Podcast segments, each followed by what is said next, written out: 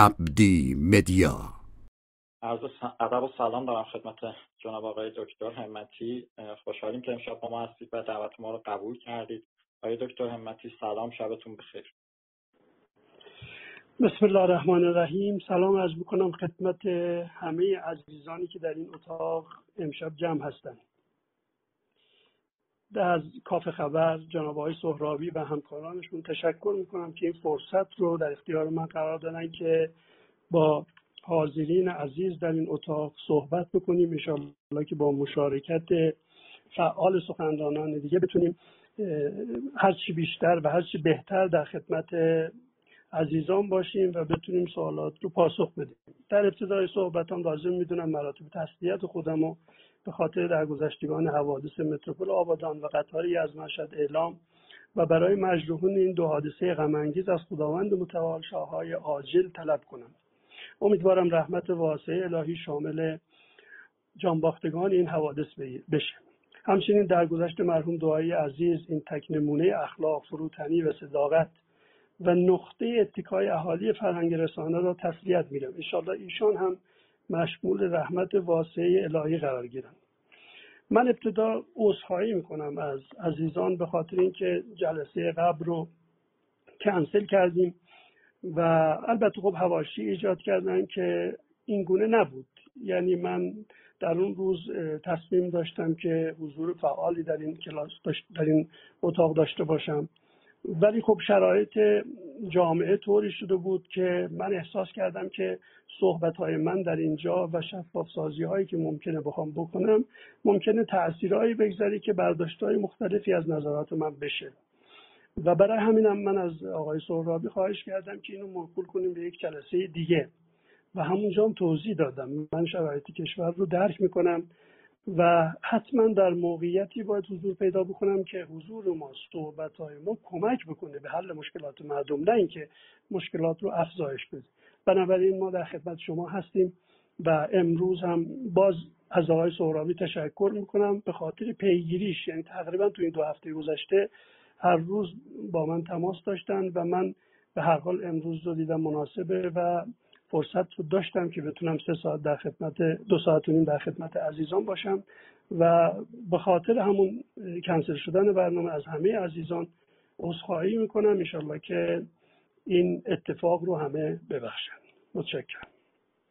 متشکرم از شما جناب آقای دکتر همتی خب آقای شرفی فکر می‌کنم پاسخ اون سوالی رو که در ابتدا گفتید گرفتید که سلام میگم آقای دکتر متی وقت شما بخیر.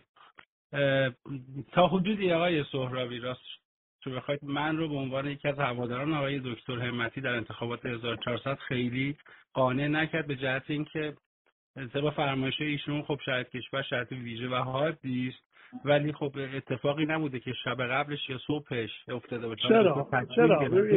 من خواهش من خواهش به این نکته توجه کنید. ببین همون اصر دلار همین جور هی داشت می‌رفت بالا. شرایط شرایط مناسبی نبود. من گفتم بیام هر حرفی اینجا بزنم فردا افزایش دلار هم به حساب ما میرزن ما که همه مشکلات به حساب ما در گذشته ریختن. اینم به حساب ما ریختن بنابراین گفتم بذارین یه چند روز بگذره بعد بسیار عالی. ارادت دارم خدمت همه عزیزان. من فقط قبل از اینکه بحث رو به طور رسمی آغاز بکنیم از همه عزیزانی که الان در اتاق حاضر هستن تقاضا می‌کنم که اتاق رو با دوستان خودشون شیر کنن و به اشتراک بذارن. از طریق اون پایین دکمه شیر رو اگر دوتا فرش رو بزنن می‌تونن اتاق رو شیر کنن تا دوستان خودشون هم ببینن و به اتاق بپیوندن. club خودتون club کافه خبر رو هم دنبال کنید. در هفته پیش رو هم یک گفتگوی جذاب دیگه داریم با شخصی که حالا تا حالا وارد Clubhouse نشده انشالله رونمایی می‌کنیم. از این اتاق هم و اطلاع رسانی می‌کنیم از طریق اینستاگرام و از طریق notification های خود club. اما جناب آقای دکتر همتی حالا به عنوان اینکه شما یک فتح بابی داشته باشید پیامون مسائل کلی و وضعی که حالا از لحاظ اقتصادی درگیرش هستیم ممنون میشم تا بعد انشالله به سوالای تخصصی و نکته ای برسیم خدمتتون. در خدمتتون هستیم آقای دکتر همتی بفرمایید. خب من سعی می‌کنم کوتاه مقدمه بگم. بیشتر در خدمت عزیزان باشم که بتونم سوالات رو پاسخ بدم که فرصت از دست ندیم. ببینید شرایط امروز اقتصادی ما من همیشه هم گفتم نتیجه حکرانی غلط اقتصادی در کشورمونه. و خب تحریم ها اومد سوار شد بر اون شرایط بدی که ما در اداره اقتصادی کشور داشتیم. در واقع تحریم ها تونست تشدید بکنه و فشار رو افزایش بده. من حالا یه مقداری اگه جلو بریم بیشتر در این زمینه توضیح خواهم داد خدمت عزیزان. ببینید ما چهار پنج تا مشکل اساسی تو کشور داشتیم و داریم هنوز. و اگر اون مشکلات رو ما نتونیم حل بکنیم حتی اگر تحریم ها برداشته بشه من معتقدم به جای حادی رسیدن بعضی بحران هایی در زمینه هایی داریم که حتی تحریم ها هم رفت بشه شاید ما سالها درگیرش بشیم که بتونیم این مشکلات رو رفت بکنیم. البته من بی تدبیری های فعلی رو هم خیلی موثر می‌دونم. یعنی من انتظار خیلی بیشتری داشتم. شعارهایی که دوستان در انتخابات دادن و بعدش گفتن که ما این کارها رو قرار انجام بدیم قرار در واقع سفره مردم رو به تحریم ها وصل نکنیم. خب عملا این کار متاسفانه اتفاق افتاد. من یه مثالی بزنم شاید یه مقدار جالب باشه. یه دوست دو تا دوست داشتن ها می‌رفتن. یه دفعه دیدن تو استف یه خیکی افتاده. نگو که این خرس بوده. بعد به دوستش میگه من بپرم اینو بردارم از اونجا بیارم. پرید پایین و چند بار با این خیکه بالا پایین رفتن تو آب. آخرش دوستش گفت با ولش کن بیا نمی‌خواد بیاریش. گفت نه من ول کردم فلانی الان ول این ول می‌کنه ببینید الان ما هی میگیم که ما می‌خواستیم که سفره مردم رو به تحریم وصل نکنه. خب خود تحریم میاد خودش وصل می‌کنه به سفره ما. خب تجارت ما رو مختل می‌کنه درآمد ارزی ما رو مختل می‌کنه درآمدهای دولت رو مختل می‌کنه ثبات اقتصادی کشور رو مختل می‌کنه انتظارات تورمی ایجاد می‌کنه. خب اینا رو که نمیشه با بدون توجه به مسائل حل کرد. بنابراین من فکر می‌کنم بخش مهمش برمیگرده به حکمرانی اقتصادی یه نکته من بگم اینجا. فکر می‌کنم خیلی روش تکرار شده. یه مسئولی میگه 80 درصد مشکلات مال بیارزگی مردم دولت ببخشید از می‌خوام اشتباه کردم. 80 درصدش بیارزگی دولت ها و مسئولین 20 درصدش تحریمه. بعدش یه مسئولی سریع هم میگم مثلا از رئیس محترم مجلس پرسیدن شما فکر می‌کنید چقدر گفتن 60 درصدش به خاطر مدیریت 40 درصدش به خاطر تحریم. از شهردار فعلی پرسیدن گفت نه اصلا 95 درصد به خاطر مدیریت 5 درصدش به خاطر تحریمه. ببینید این من این سوال باید بکنیم ازشون. خب شما دلیلتون چیه؟ یعنی مستنداتتون برید ما ببینیم. چی جوری حساب کردید؟ میگید 60 درصد 40 درصد 80 درصد 20 درصد. خب گفتن که کاری نداره. چون صحبت کردن و حرف زدن که هزینه نداره فاکتور صادر نمیشه براش. ما هم که عادت کردیم دیگه. هر چیزی رو بدون منطق بدون دو تا چهار تا بیایم اعلام می‌کنیم خب وقتی کسی راجع مسائل اقتصادی صحبت می‌کنه باید دقیق بگه. به چه دلایلی میگه داخلیه به چه دلایلی میگه خارجیه. بنابراین ما الان درگیر یک بحثای بیهوده شدیم که اقتصاد کشورمون رو همونجور ول کردیم رو هوا. من این رو بگم. واقعا من امید دارم و مطمئن هستم مسائل اقتصادی کشور قابل حله. من مثل کسایی نیستم که بگم اوضاع دیگه داره خراب میشه دیگه درست نمیشه نه. خب من اگه خودم الان بودم خیلی ایده ها داشتم انجام بدم. همین الان هم میگم اگه من بودم خیلی از این مشکلات نمیذاشتم اتفاق بیفته. خب شما دارین همین قضیه چهار که هست شد ما التماس کردیم. چند بار من یادداشت نوشتم گزارش دادم. حتی بعضی از مسئولین از ما نظر خواستن نظر مستقیم دادیم بهشون که این کار رو بکنید این فکرها رو بکنید. پنج شیش تا سوال من مطرح کردم. گفتم شما می‌خواید چهار دیویست درس کنید؟ این سوالا رو جوابش دارید یا نه؟ وقتی که اجرا کردن بعد اومدن حالا دنبال جوابای اون سوالا هستن. خب معلوم جواب پیدا نمی‌کنی. خب مردم مردم عصبانی میشن. امشب میگی نمی‌دونم ماکارونی میره بالا فردا میگی نونو می‌خوام. نون سه بار حرف زدن. یه بار گفتن که می‌خوایم بدیم به نونبه ها امروز سخنگوی دولت اومد گفته اصلا ما قرار نیست نون حذف کنیم 4200 خب با مردم که نمیشه به صورت آزمون خطا صحبت کرد. خب مردم عصبی میشن حق دارن عصبی بشن. بنابراین من فکر می‌کنم اگر ما در همین حتی اجرای چهاردیست مگه ما اجرا نکردیم؟ من هفتاد درصدش رو همون دو سالی که بنده بودم حالا اگه لازم شد توضیح کامل میدم. خب حل کردیم حس کردیم. خیلی هم آروم هیچ این مشکلات شدید به وجود نیومد. من به نظر من می‌تونیم با تدبیر با رفتار عاقلانه و با هماهنگ و جلب اعتماد مردم و اقناع مردم می‌تونیم خیلی از این مشکلات اقتصادی رو حل بکنیم. ولی خب من متاسفانه الان نمی‌بینم و همش بحث اینه که بالاخره در گذشته چیزی به ارث رسیده. خب اینجوری که مشکل حل نمیشه. خب همیشه ما می‌تونیم بگیم که خیلی چیزهای دیگه از گذشته به ارث رسیده. بنابراین من این مقدمه رو کافی می‌دونم. برای اینکه بگم وضعیت اقتصادی کشور متاسفانه بخش عمدهش به خاطر حکمرانی غلط اقتصادیه و تا این حکمرانی غلط اقتصادی رو ما اصلاح نکنیم و با تدبیر حل نکنیم. گرفتار این دور تسلسل خواهیم بود و ولی من نسبت به آینده امیدوارم این رو بگم به عنوان یک شخصی که تو این کشور چهل سال مدیر هستم من امیدوارم خیلی از مسائل میشه حل کرد.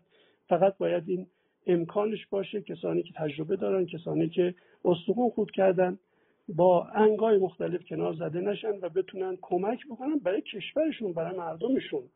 و همونطور که بنده خودم سفارت چین رو ول کردم ده روز تغییر شده اومدم فقط برای اینکه خدمت بکنم. خب خیلی حاضرن بیان خدمت کنن دست بالا کنن و کشورشون رو به سمت بهبودی شرایط ببرن. ببخشید. بله. متشکرم از شما. اما من حالا این سوالم رو بکنم و بعد انشاءالله وارد بشیم. ما در مناظراتی که برای انتخابات 1400 خب ما شاهدش بودیم یک نکته بسیار مهم داشت. در مناظره اول زمانی که شما خب داشتید صحبت می‌کردید خب با عبارتی فکر می‌کنم حالا نقل مضمون اینکه مردم خیلی از وعده هایی که آقایون دارن میدن از لحاظ اقتصادی واقعا قابل اجرا نیستش به هر حال قرار بود دوستان اقتصاددان ها رو به خط بکنن و خب شرایط رو بهبود ببخشن. فکر می‌کنید به طور کل نسبت به اون وعده هایی که دادید عملکرد دولت فعلی نسبت به وعده هایی که داد چقدر محقق شده و اصلا مسیری که تیم اقتصادی دولت در حال رفتن هستش نسبتی با اون وعده ها داره؟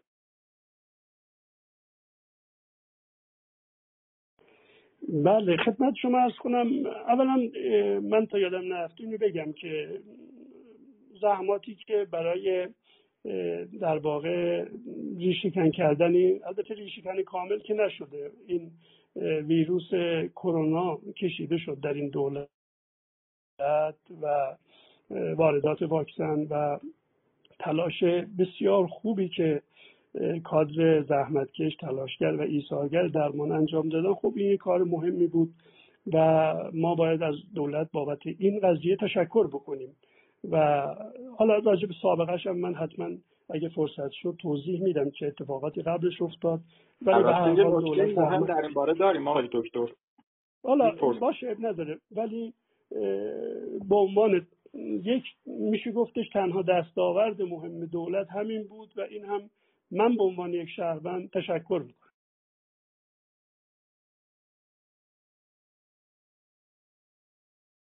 منابع کشور اطلاع داشتم شرایط کشور اطلاع داشتم و می‌دونستم که قول داده خیلی ها به من اومدن گفتن آقا شما یه سری قولای خوب بدین رأی میارید. گفتم من که نمی‌خوام به مردم دروغ بگم. و به هیچ وجه این کار رو نمی کنم و اومدم من گفتم من وعده نمیدم. من فقط گفتم اصلاحات ساختاری انجام میدم و حکرانی اقتصادی رو میرم به سمت اصلاحش. و الا شما اگه بخوای پول بدی و تورم دو برابر بکنی نمی‌دونم نمی‌دونم بورس و اینجوری حل بگید من استقراض از بانک مرکزی رو بالکل جلوش می‌گیرم ولی غیر مستقیم از طریق شبکه بانکی بگیرید. یا بگید من تورم رو سریع نصف می‌کنم و بعدش هم تک رقمی می‌کنم ولی همچنان در حال افزایشی این نشون میده که پیش بینی این کارا نکرده بودیم. یعنی همون موقع ما می‌دونستیم که ما یه چیزی نزدیک 15 16 میلیارد دلار باید برای کالا اساسی تعمین بکنیم. خب اگر می‌دونستین و دولت هم مجلس هم اصرار داشت که این 4200 رو باید حذف کنید و می‌دونید که 4200 شوک قیمتی ایجاد خواهد کرد چگونه این قول ها رو می‌دادن؟ پس نشون میده که ما یک مجموعه برنامه منسجم برای اقتصاد نداشتیم. و هماهنگی هم الان که وجود نداره. اینکه دیگه من نمیگم که خود مردم و خود آقایون که دارن صحبت می‌کنن سیاستاشون اعلام می‌کنن هر روز یه حرفی می‌زنن. یه روز نمی‌دونم واگذاری خودرو رو میگن اینجوری انجام میدیم فردا میگن نه این کار نمی‌کنیم. پس فردا میگن می‌بریم از بورس میفروشیم. روز بعدش میگن نه از بورس خارج می‌کنیم. یه روز میگن ما یه میلیون مسکن می‌سازیم یه روز میگن نه یه میلیون منظورمون توی سه سال آینده چون الان شروع کنیم سه سال دیگه جواب میده. خب ببینید این نوع حرفای پراکنده و تصمیمات پراکنده من واقعا دست ندارم انتقاد بکنم چون شما سوال کردید من دارم توضیح میدم. واقعیتش اینه که این نوع اقداماتی که داره میشه نشون میده که اصلا فقط به فکر این بودن که بالاخره موفق بشن در انتخابات. ولی من هدف اصلیم موفقیت در انتخابات بود ولی نه با گفتن ادعاهایی و دادن وعده هایی که می‌دونستم که به هیچ وجه تحقق پیدا نخواهد کرد. من کسر بودجه رو می‌دونستم درآمدها رو خبر داشتم آقایون هم خبر داشتم ولی خب شاید جذاب بود دیگه این صحبت ها رو بکنن و رأی مردم رو بگیرن. ولی خب الان مردم بهترین قاضی هستن. الان یک سال گذشته می‌تونن راحت قضاوت بکنن که آیا بنده حرف بدی زدم یا دوستان وعده های عمل نشدنی رو به مردم عزیز اعلام کردن و الان خب مجبورن هی به بحانه های مختلف این وعده ها رو تاخیر بندازن. بله آقای دکتر نسبت به مسئله که حالا در ابتدا فرمودید در باب موفقیت دولت حالا موفقیت نسبی که این دولت در زمینه کنترل بیماری منحوس کرونا داشت. خب یک نکته خیلی در این مدت شنیده شد و این خب نسبتی بود که دولت فعلی در واردات واکسن با این قضیه برقرار کرده بود و خب خیلی از دوستان می‌گفتن که دولت قبلی واردات واکسن رو به FATF ربط می‌داد و خب شخص شما گفته بودید که چون FATF رو ما نپذیرفتیم واردات واکسن با مشکل مواجه است اما تو این دولت دیدیم که بدون پذیرش FATF ما داریم واکسن وارد می‌کنیم. اگه در این باره صحبت خاصی دارید خوشحال میشیم بشنویم تا در حال این قضیه هم روشن بشه چه نسبتی بین FATF و واکسن وجود داشت. نکته مهمی رو شما اشاره کردید. خوبم هست که من یک بار برای همیشه این رو توضیح بدم. تا حالا نخواستم وارد این بحث بشم. چون مسئله درمان مردم برای من خیلی مهم بود. نمی‌خواستم وارد حاشیه های این بحثایی بشم که تحت تاثیر قرار بده. و برای همینم میگم هم از دوستان تشکر کردم به خاطر این کارشون و هم, هم در دولت قبل به خصوص بانک مرکزی تلاش جدی کرد برای اینکه بتونه واکسن بیاره. به من نمی‌تونم این ادعا رو که فرمودن که در واقع در دولت قبل کم بوده از و تحریم رو من مانع واردات واکسن می‌دانستم اصلا این نبود. حالا توضیح میدم چرا این نبود. دقیقا میگم و اگر کسی هم فکر می‌کنه غیر از این بوده می‌تونه بعدا توضیح بده. اولا من گفتم از به صفر رسیدن فوتی های کرونا بسیار خورسندم از تلاش های کاد شریف و ایساگر درمانی کشورمون قدردانی می‌کنم. اما برای تنویر افکار عمومی با اینکه دوست ندارم ولی چون شما مطرح کردید مجبورم این رو توضیح بدم. با اوجگیری کرونا و در کنار تلاش کارد تلاشگر درمانی کشور پیگیری ها برای عقد قرارداد خرید واکسن برای کنترل شیوع ویروس آغاز شد. در اون مقطع تنها مجوز صادره وزارت بهداشت درمان چون ببینید بانک مرکزی که واکسن نمی‌خره تنها مجوزی که توسط وزارت بهداشت برای خرید به بانک مرکزی ارائه شد واردات تعداد 16 ممیز 8 دهم میلیون دوز واکسن آسترازینکا متعلق به شرکت کوواکس بود. درخواست دیگری به بانک مرکزی جهت پرداخت ارز واردات واکسن ارائه نشده بود. تاکیدم بر این بود که در اون مرحله از طریق کوواکس خریداری بشه. بانک مرکزی هم در جریان دلایل و جزئیات آن نبوده و ورودی هم به اون نداشت. اصلا جز وظایف ما نبود. برای انتقال مبلغ قسط اول 178 میلیون دلار که باید به حساب شرکت گوه گوه شرکت کارگزاری همون شرکت کوارس بود که در یه بانک سوئیسی قرار داشت نیاز به اخذ تاییدیه خزانداری آمریکا بودیم ابتدا از طریق کره جنوبی اقدام کردیم. اونها مجوز آمریکا را بعد از دو هفته دریافت کردند ولی مشکل کره این بود که گفتن ما فقط قادر به انتقال ارز از طریق بانک آمریکایی جی پی مورگان هستیم. به علت حکم صادری چند ده میلیارد دلاری دادگاه آمریکا علیه کشورمون احتمال ضبط ارز انتقالی توسط دستگاه قضایی آمریکا می‌رفت. حتی اگر دولت هم موافقت کرده باشه مواردی پیش اومده که پولای ما رو برداشتن. چندین میلیارد از پولای بانک مرکزی رو الان دادگاه آمریکا برداشتن و خوردن و یه آبم روش. مسئولین کره جنوبی مسئولیت انتقال قطعی به بانک سوئیسی رو نپذیرفتن. من هم با سفیرشون هم با وزیرش وزیرشون پیگیری کردن گفتن نه ما مسئولیت اینو نمی‌تونیم بپذیریم. بنابراین این مسیر رو ما نتونستیم انجام بدیم.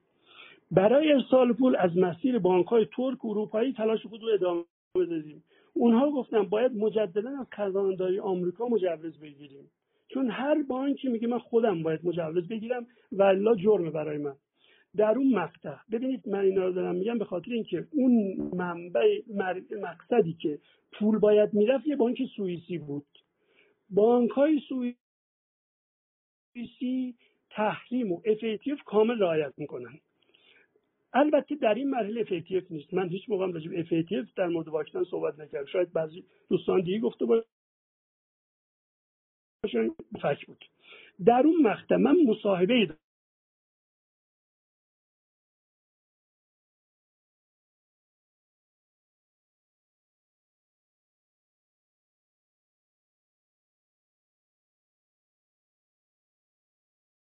که همتی گفته تحریم آمریکا مانع انتقال پوله. بله مانع انتقال پول به کوواکس بود برای خرید واکسن.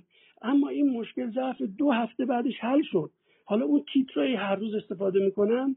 از طریق دو تا بانک اروپایی و ایرانی در اروپا قسط اول رو در سوم دی ماه 1399 منتقل کردیم.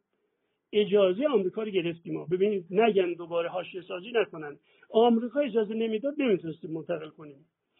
اداره اوپک آمریکا اجازه انتقال پول از یک بانک اروپایی یه بانک درجه چندم اروپایی به اون بانک سوئیسی انجام شد. بنابراین ما سوم دیما پول رو منتقل کردیم. همون واکسن آسترازنکای وارداتی که بعدا مورد استفاده قرار گرفت همین واکسن بود. در اواخر سال 99 در پی مذاکرات سفیر ایران در مسکو با مقامات روسیه با تأمین منابع لازم واردات محدود تدریجی در حد چند میلیون واکسن اسپوتنیک هم آغاز شد. در اردیبهشت 1400 دقیقا این اتفاقاتی که افتاده. و با پیگیری شخص وزیر خارجه جناب آقای دکتر ظریف و نیز سفارت ایران در چین مقامات چینی در اردیبهشت 1400 دوستان توجه کنند مقامات چینی موافقت کردند که از طریق هلال احمر ایران گفتن به شما هم نمیدیم. فقط به هلال احمر میدیم که تحریم و اینا روش اثر نذاره. ده میلیون واکسن و سینوفارم قبول کردن. من همون روز همون روز که این موافقت اعلام کردن اومدم و 100 میلیون دلار رو توسط بانک مرکزی دستور پرداخت شد دادیم و تامین کردیم. همون روز هم من در پست اینستاگرامی اینو نوشتم به اعلام کردم. همونجا هم گفتم هر مقدار دیگه هم پول بخواین برای واکسن ما گذاشتیم کنار. فقط شما سفارش به ما بدید ما پرداخت می‌کنیم. این روند.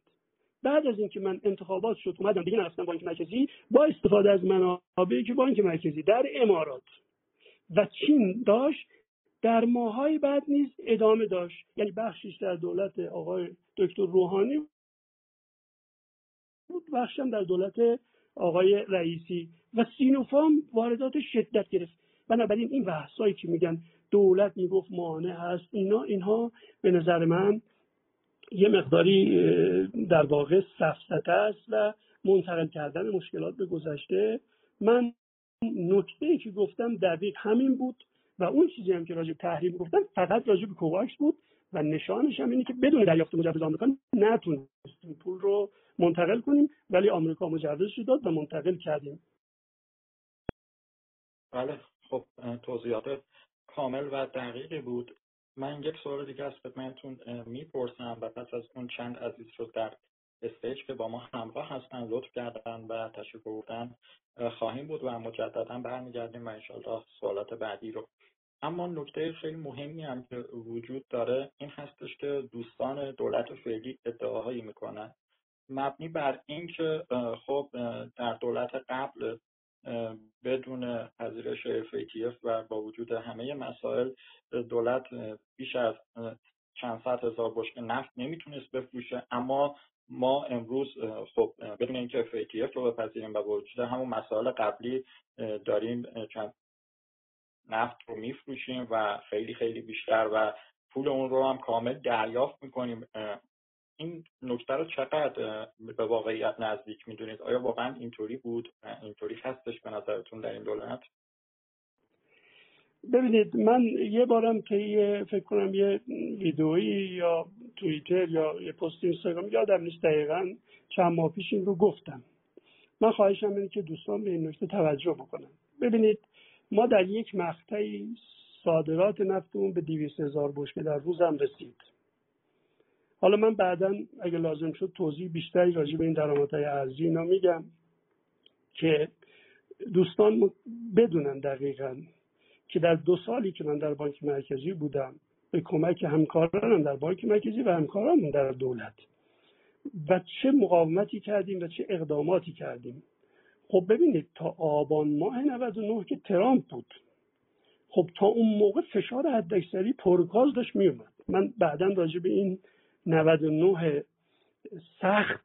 حتما توضیح بیشتری خواهم داد راجع به درآمدهای ارزی و اتفاقاتی که افتاد. ولی این رو توضیح تکمیلی رو خدمت شما بگم. از آبان به بعد بود که در واقع ترامپ که رفت و بایدن اومد عملا صادرات ما راحت تر شد. و در همین اواخر سال 99 تقریبا صادرات ما به 900 هزار بشکه رسید. در روز. و اون روند همچنان ادامه پیدا کرد. در سال 1400 ادامه پیدا کرد. تقریبا اون 900 هزار بشکه حالا 800 هزار 900 هزار ادامه پیدا کرد. قیمت هم 60 درصد اضافه شد. خب طبیعیه دیگه. وقتی شما 200 میانگین تا در واقع آبان ماه یه چیزی نزدیک 400 هزار بشکه بود صادرات ما. خب فشار حداکثری ترام بود اجازه نمی‌داد و برخورد می‌کرد با دولت ها خب بعد از آبان یه مقدار کمتر شد ضعیفتر شد. خب صادرات در دولت قبل هم اضافه شد و رسید به 900 هزار 800 هزار بشکه من فکر می‌کنم که خب این دوتا باعث شد درآمد. ما خوشحالیم میگن درآمد ما وصولی ما زیاد شد. خب باید هم بشه. همه ما به عنوان مردم ایران خوشحال میشیم درآمدها زیاد بشه. و اگر تونستن زیاد کنن خب بابل تقدیره. ولی خب بگن دیگه. همه الان هم بگن الان چقدر ما که نمی‌دونیم. به ما که اطلاعات نمیدن. ولی اونجوری که از اطلاعات غیر رسمی ما بیرون می‌گیریم که همه شما هم دارید. خب بازم همون حدود هست. یعنی شاید هم حالا یه صد تا بالاتر یه صد تا پایینتر. فرقی نکرده. فقط 60 درصد قیمت رفته بالا. خب 120 دلار الان قیمت هر بشکه نفته. خب شما کجا چل... از 40 دلار شروع شد. 45 50 60 الان 120 تاست نسبت به اوایل سال 99 تقریبا بالای دو برابر شده. دو برابر نیم شده. خب بنابراین خب درآمد هم افزایش پیدا می‌کنه. بنابراین شرایط محیطی شرایطی که دنیا برای ما فراهم می‌کنه مشکلاتی که دنیا برای ما فراهم می‌کنه که موانع ایجاد می‌کنه همه اینا رو باید در نظر بگیریم. ولی خب اگر واقعا صادرات زیاد کردن باید اثرش رو ببینیم دیگه. اثرش رو باید تو نرخ از ببینیم اثرش رو در نقدینگی ببینیم. اگر ببینیم اثر خوبی اونجا نداشته باشه خب نشون میده که تحولات یا تغییرات خیلی مهمی در این زمینه اتفاق نیفتاده. بله من می‌خوام گذر کنم اما دولت فعلی خب یک مقدار ادعاهاشون زیاد هست. حالا معلوم نیست یا واقعیت برای همین از شما می‌پرسیم. اما یک نکته خیلی مهم هست. دوستان در دولت فعلی خب بارها بارها ادعا کردن که خزانه به صورت کش خالی از دلار بود. و خب دلاری به صورت اسکناس آنچنان وجود نداشته. اما خب تیم اقتصادی آقای روحانی خب بارها بارها شنیدیم که بیش از 80 هزار میلیون شاید دلار به صورت اسکناس وجود داشته. خواستم در این باران توضیح بدید واقعا خزانه خالی از اسکناس بود؟ یعنی خالی از دلار بود؟ ببینید الحمدلله از این نظر نه اون موقع خالی بود نه الان خالیه. من حداقل این اطلاع رو دارم که ذخایر ارزی اسکناس کشور الحمدلله در طول تاریخ همین الانش هم بی سابقه است. و بخش مهم میشم این افتخار رو دارم بگم که من خودم تکمیل کردم و مقاومت کردم در مقابل ارزپاشی که بتونم این ذخایر عظیم به عنوان پشتوانه کشور حفظ بکنم. مقام معظم رهبری هم در جریان اقدامات من هستند. ایشون هم گزارش می‌دادم و ایشون هم حمایت می‌کردن و من فکر می‌کنم یکی از افتخارات ما بود که این رو داریم. الان پشتوانه خوبیه برای بانک مرکزی که بتونه در شرایط استرادی ازش استفاده بکنه. رقماش هم بالاست. من مجاز نیستم رقماشو بگم ولی خیلی خوبه. و بنابراین این که ما بگیم خالی دادیم یا خالی گرفتیم اینها به نظر من دیگه آدم به نظر من ها یعنی بعد از یک سال من خواهشم اینه که دولت محترم و اعضای محترم دولت دیگه راجع به دستاوردهای خودشون صحبت کنن. و الان دیگه وقتش نیست. یعنی برای شیش ماه نه ماه کافیه که بگیم تفسیر گذشته بوده. ما تا این حدش میپذیریم. من که البته کسی نیستم ولی دیگرون که باید جواب بدن. من بانک مرکزی هستم پاسخگوی اقدامات خودم هستم. شاید در همون دولتم یه مقدار تحت فشار بودم. شاید هم یه دلیلش هم که عذر منو در وسط انتخابات از دولت خواستن شاید یه دلیلش هم همین بود که در مقابل بعضی خواسته های دولت محترم قبلی هم ایستادگی می‌کردم. فکر کنم الان خود همون دوستانم به این نتیجه رسیدن که ایستادگی من درست بوده و اگر ایستادگی نمی‌کردم الان دولت فعلی هم این افتخار رو نمی‌تونست بیاد اعلام بکنه که بزرگترین اسکناس ارزی تاریخ رو دارم. این افتخار برای ما خوبه و من خوشحال هستم. امیدوارم همچنان حفظش بکنن و خدای نکرده در این زمینه طوری عمل نکنن که تمام زحمات و تلاش هایی که در دو سال گذشته شد رو ما از دست بدیم. بله سپاسگزارم از شما. ما در استیج هستیم با دوستان. آقای شرفی سلام شبتون بخیر. مجددا در خدمتتون هستیم. سلام مجدد. شب همگی بخیر آقای دکتر من مجدد برمیگردم به سوال آقای سهراوی راجع به بحث نفت. و خواهش می‌کنم که با توجه به اینکه مخاطبین این اتاق ممکنه که اطلاعات فنی راجع به این حوزه نداشته باشن در بحث مالیش این رو به زبان ساده تر و همه فهمتر یک بار برای همه توضیح بدید ممنون میشم. دولت مدعی من اعدادی که دیدم بسیار عجیبه که مثلا از دو چهار شش هشت و الان هم باز چک کردم مثلا ده برابر افزایش فروش نفت در دولت آقای رئیسی در این مدتی که سر کار بودن اتفاق افتاده.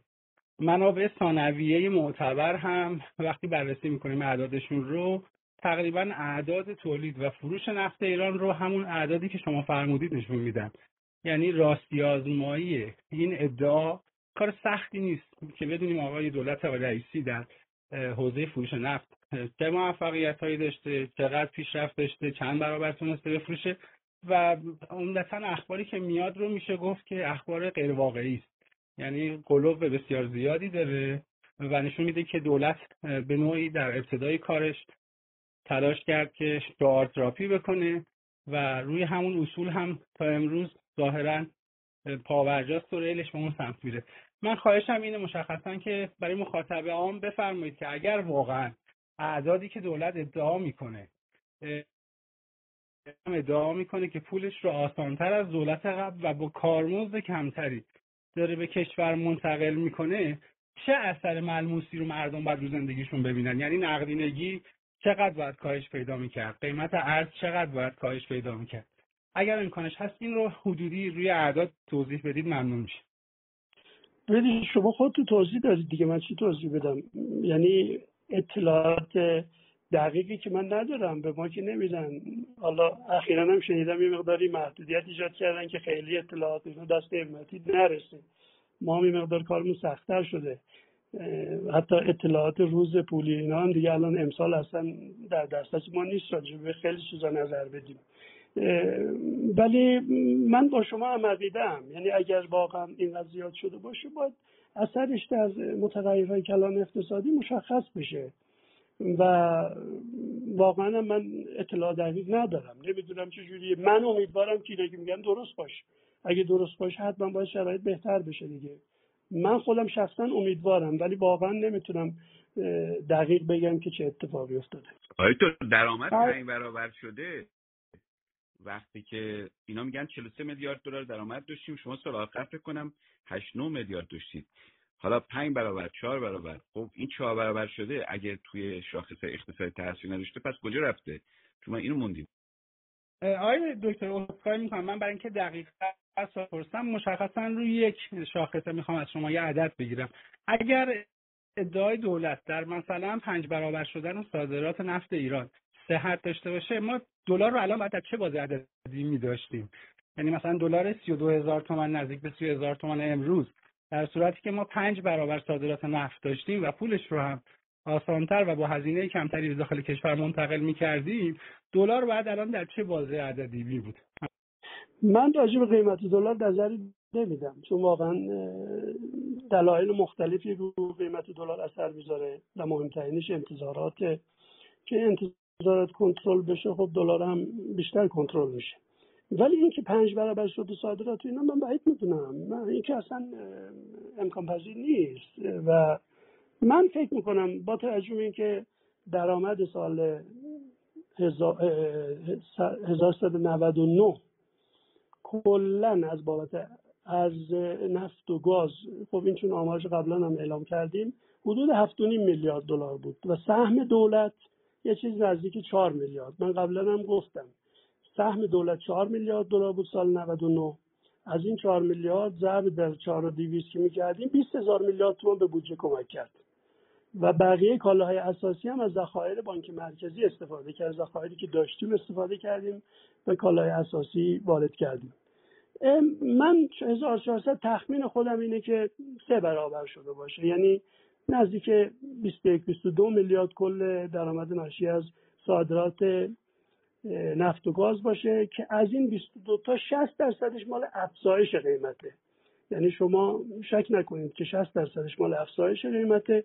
بنابراین اگر افزایش قیمت رو ازش کم بکنید دیگه به دست میاد که چه مقداری افزایش صادرات داشتین. ولی من فکر نکنم این رقم های بزرگی که شما میگید صحت داشته باشه. بله سپاسگزارم از شما. آقای فرانی سلام عرض می‌کنم خدمتتون. شبتون بخیر. در خدمت شما هستم. سلام علیکم. شب شما بخیر و همه عزیزان. آقای دکتر خیلی ممنون استفاده کردیم از فرمایشات. فقط یک سوال باقی میمونه و اینکه اگر درآمد نفت سه برابر شده و قیمت نفتم 60 درصد افزایش پیدا کرده دلیل این حجم بالای چاپ پول یه عدد هلوش 50 هزار میلیارد تومان تو سال گذشته گفته شد چیه؟ یعنی هم بایستی درآمد نفت برابر شده هم هزینه و اصطلاحا 60 درصد قیمت نفت بالا رفته. به چه دلیل بایستی باز دولت تو این شرایط نزدیک 50 هزار میلیارد تومان هم چاپ پول داشته باشه که جناب مستحضرت که نتیجهش افزایش تورم مستقیم خواهد خیلی ممنون. ببینید کاش خود مسئولین محترم دولت اینا رو بیان به مردم توضیح بدن شفافتر بشه. یعنی من که به قول معروف کاری نیستم و فقط می‌تونم یه سری اطلاعاتی که هست می‌زنم باشه با تحلیلایی که خودم دارم اطلاعات قبلی که دارم نکاتی رو به عرض برسونم. ببینید به این نکته دقت کنید. چون من هرچی هم میگم به نقل از فردا نگن همتی اطلاعات دادین. همه رو به نقل از خود اونایی که اومدن تو تلویزیون گفتن دارم میگم. ولی چون من ارتباطاتشو می‌فهمم تحلیلم و منطقی تر ارائه میدم. ببینید ما سال 1199 11 میلیارد دلار کالا اساسی وارد کردیم. یعنی در واقع از اون هفت میلیارد دلار تقریبا میشه گفت درآمد صندوق رو هم با اذن رهبری بخشش آوردیم برای کالاهای اساسی. بخشش هم با منابع بانک مرکزی تامین کردیم. شد 11 میلیارد دلار. سال 1400 این رقم با توجه که نرخ کالاهای اساسی در جهان افزایش پیدا کرد به خاطر افزایش قیمت نفت و مشکلاتی که قیمت عمدهش به خاطر قیمت انرژی بود افزایش شدیدی پیدا کرد. بنابراین کالاهای اساسی که چهار و دیویستی وارد کردن نزدیک 16 میلیارد دلار شد. خب شما نگاه بکنید 16 میلیارد دلار خیلی بیشتر از سهم دولت از اون درآمدی که من گفتمه. پس بنابراین دولت هیچ یک از این پولها رو نتونست بیشتر از 4 و یه بخشش ممکنه توانسته باشه. همه رو با 4 و تبدیل می‌کنه دیگه. وقتی 4 و شما تبدیل می‌کنی 16 میلیارد با 4 و حساب کنی 100 هزار میلیارد تومن کمکی به بودجه نمی‌کنه. بنابراین من فکر می‌کنم این بخشی که نتونستن بودجه کسری بودجه رو تعمین بکنن ادامه همین ارز 4 و بود. و نکته بعدی هم این که به هر حال وقتی شما می‌خواید بودجهتون رو تعمین بکنید فشار رو می‌برید روی بانک ها بنابراین چون تاکید کرده بودن که ما نمی‌خوایم از بانک مرکزی استقراض بکنیم به جای استقراض یه بخشیش از تسعیر استفاده کردن. هم که می‌دونید یعنی دارایی های مسدودی بانک مرکزی در خارج از کشور تبدیل به ریال میشه و بخشیش هم با فشارهایی که به بانک ها اومد یعنی منابعی رو از بانک ها گرفتن برای شرکت ها برای حالا بخشهایی از دولت و اون بانک ها اومدن فشار آوردن به بانک مرکزی و اوراقاشون رو ریپو کردن. من قبلا هم گفتم آخر سال 1400 یه چیزی نزدیک 90 و 90 خورده هزار میلیارد تومن ریپو بود و یه چیزی نزدیک 100 هزار میلیارد تومن اضافه برداشت بانک ها یعنی عملا اون باعث شد که پای پولی بره بالا و عملا در واقع غیر مستقیم پای پولی افزایش پیدا کرد و نقدینگی رشد کرد. و دولت هم نتونست از طریق اون افزایش درآمد ارزی بتونه. حالا امسال هم خب این مشکل هست دوباره. یعنی در واقع امسال هم دولت بخشی از 4200 خب هست کرده ولی عینا داره به عنوان یارانه میده. پس بنابراین امسال هم من باید می‌دونم خیلی تأثیری در بودجهش داشته باشه. حالا باید ببینیم چه تدبیری دولت محترم برای ادامه سال 1401 خواهد با این روند تورم آقای دکتر چقدر پیش بینی می‌کنید برای امسال؟ من پیش بینی نمی کنم من فقط صحبت می‌کنم. ببخشید.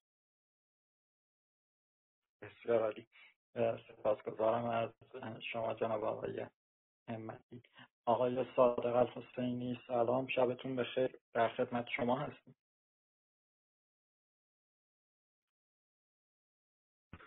سلام و عرض ادب خدمت شما و همه دوستانی که در این اتاق حضور دارند و همچنین آقای دکتر همتی. آقای دکتر بد نیستش که حالا توی این جمعی که الان اینجا حاضرن شما ماجرای ارز 4200 رو در دولت باز بکنید که چرا ارز 4200 گذاشته شد؟ به نظرتون آیا سیاست درستی بود یا نه؟ و اگر درست نبود چرا در دوره دو ساله خودتون تو بانک مرکزی ارز 4200 رو همش رو یعنی دیگه کل ماجراش رو جمع نکردید. و در نهایت فکر می‌کنید که دولت آقای رئیسی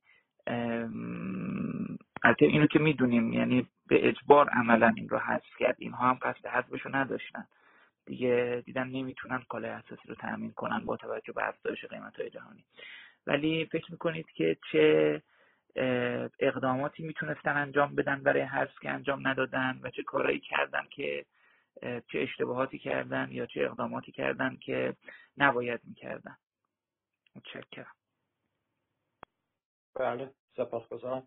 آقای دکتر بله. بفرمایید. بله. در این باره.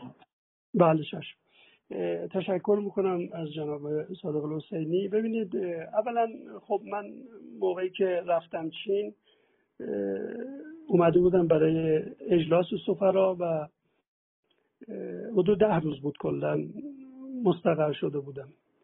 برگشتم همون روز بعد از ظهرش آقای دکتر روحانی منو خواستن و خدمتشون رسیدم. ایشون خب بحث بازار و ارز و اینها رو مطرح کردن اینا.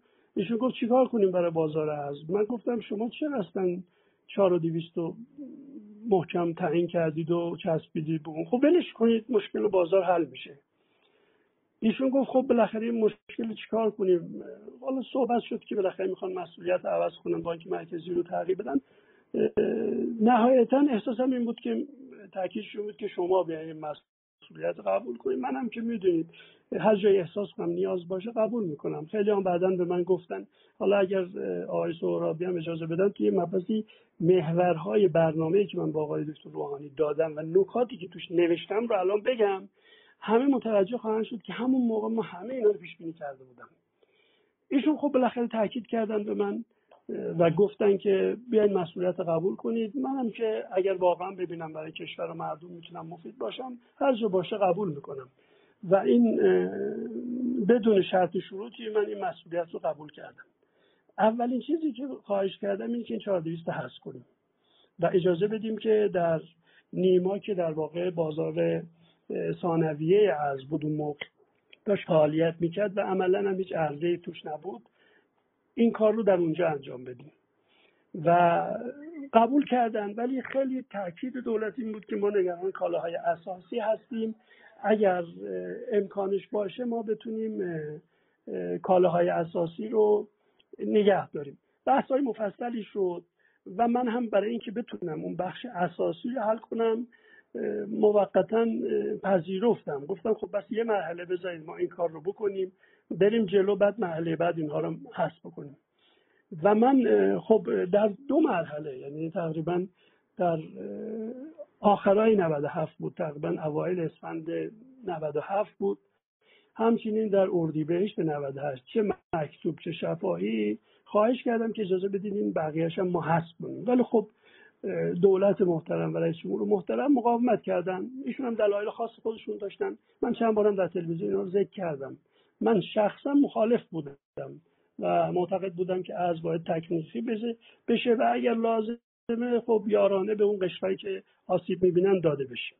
ولی خب موافقت نشد چندی محله ولی به هر حال اواخر 98 گفتم من دیگه پول ندارم نمی‌تونم بدم. بالاخره محکم ایستادم و عملا ما تقریبا از اون 25 کالایی که شامل کالا چیز از بود هفتاد درصدش رو تقریبا حذف کردیم. یعنی نصف نصف تقریبا حذف کردیم. از تعداد هفتاد درصد و از ارزشی تقریبا نصفش رو حذف کردیم.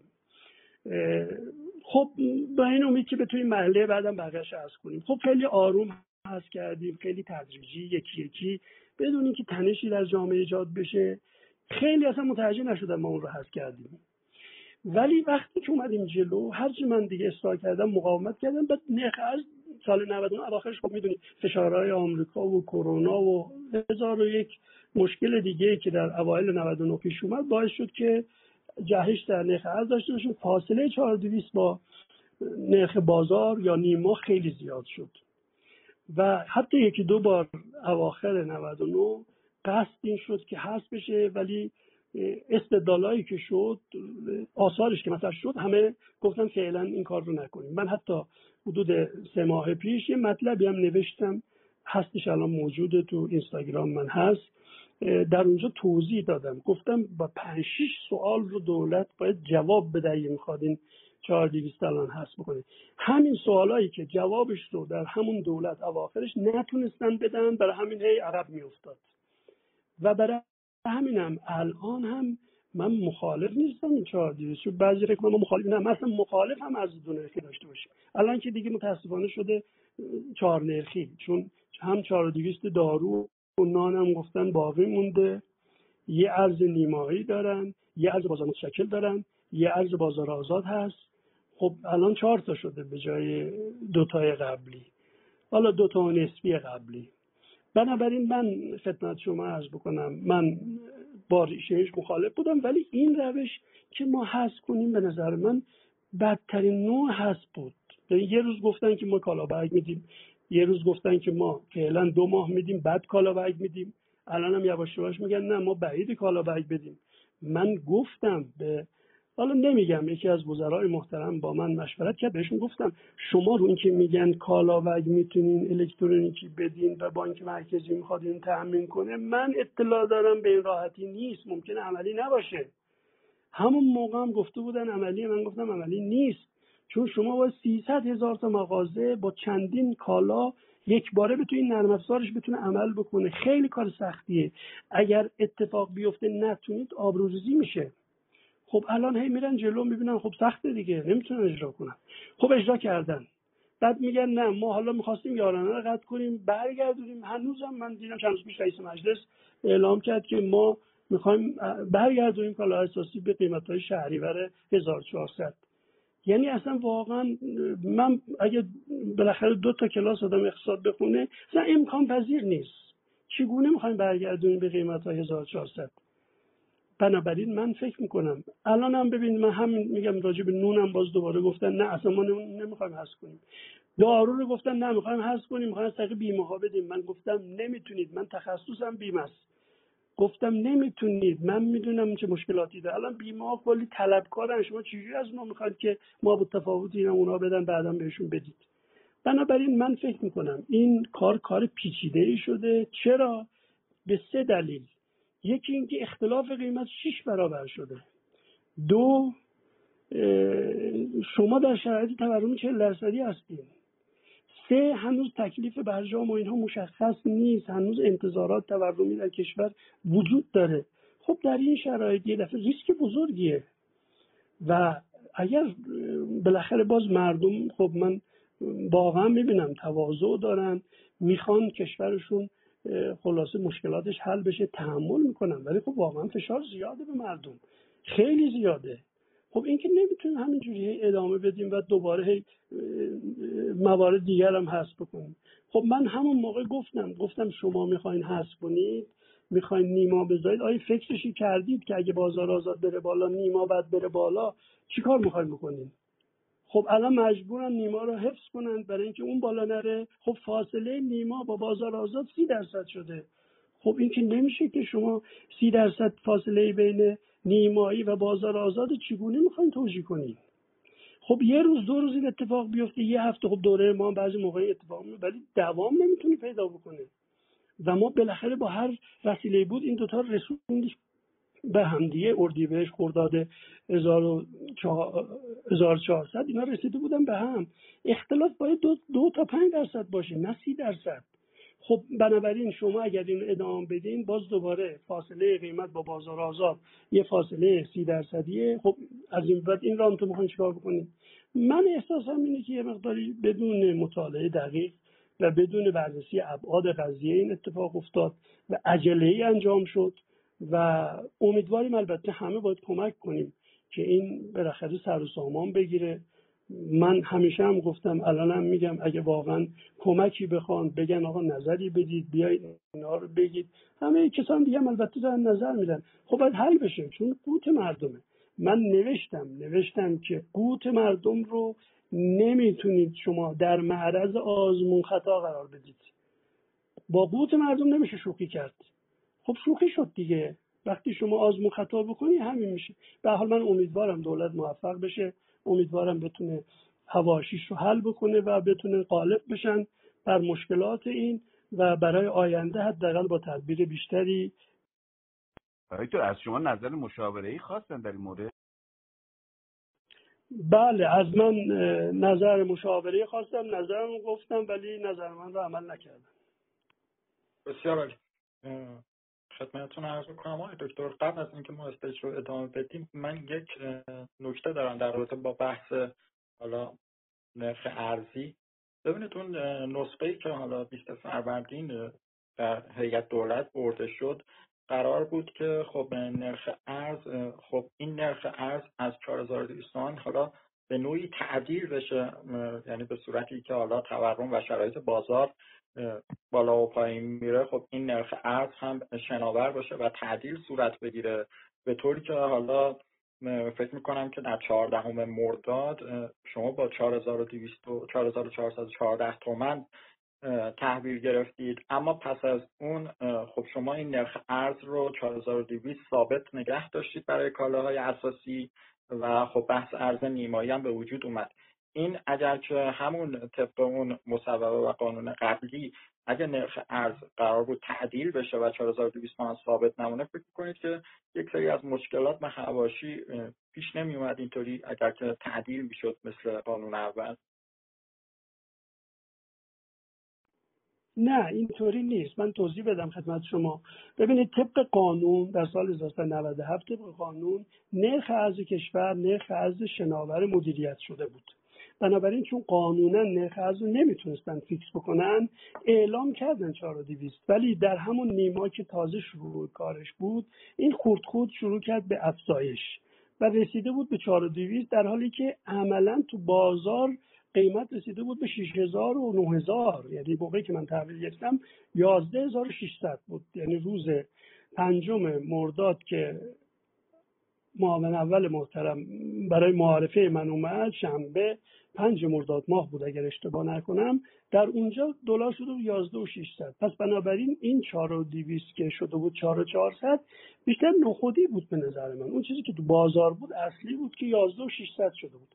ما چیکار کردیم؟ ما اومدیم گفتیم اصلا کلش می‌خوایم بدیم بازار دیگه یعنی شناور باشه. ولی خب این در جلسه سران قوا یعنی شورای عالی هماهنگی اقتصادی مصوب شد که حالا که دیگه داریم کالاهای اساسی رو فعلا مشمول بازار ثانویه نمی کنیم خب نرخش رو fix بکنیم. نرخ fix هم گفتن چون از اول 4200 گفته شده الان معروف هم شده جا افتاده. دیگه حالا 4400 دوباره مردم چون مردم که این 4400 رو خیلی اطلاع نداشت. همه 4200 هنوز هم 4200 همه میگن. بنابراین همون موقع گفتن خب پس همون 4200 که قبلا بود. کالای اساسی هم تا اون موقع تقریبا با 4200 داشت میومد این 4400 مال یه سری کالاهای دیگه بود که از طریق نیما بانک مرکزی ارزش داشت تعمین می‌کرد. بنابراین نه عملا اون 4200 با مصوبه یعنی مصوبه قانونی شد دیگه چون به تصویب شورای هماهنگی اقتصادی وقتی می‌رسه قانون میشه.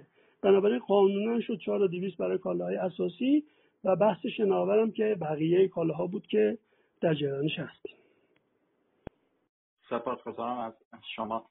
آقای دکتر نامبر حقیقی سلام شبتون بخیر. در خدمت. از اعضای کافی خبر تشکر می‌کنم. از آقای دکتر همتی هم خیلی ممنون تشکر می‌کنم. من دو سه تا سوال دارم اگر اشکال اولیش سوال در مورد دو تا مورد الان فرمودیدی که این گفتید که هفت و نیم گیر دولت اومد ولی چهار نیم یعنی از اون هفت و نیم چهار نیم می‌خواستم ببینم اون سه و نیم کجا رفت یعنی گفتید هفت و نیم از اون هفت و نیم اختصاص داده سه و نیمش گیر چهار نیمش گیر دولت اومد. یه نکته که حالا نکته خودمونه نکته دوم اینه که الان اینا 43 میلیارد دلار گفتن ما درآمد داشتیم. حالا مقایسه کنیم حالا اون 8 میلیارد شما حداقل با مبنایی که گزارش میدن یه عدد رو که نمی‌تونن دروغ بگن. حالا من نمی‌دونم چرا می‌تونن دروغ بگن. مجموع درآمد کل درآمد کشور گفتن 43 میلیارد دلاره. آقای سال سال آبادی گفتن. خب این 43 میلیارد دلار تقریبا نسبت به 8 میلیارد شما 5 برابره. 4 برابر 5 برابر.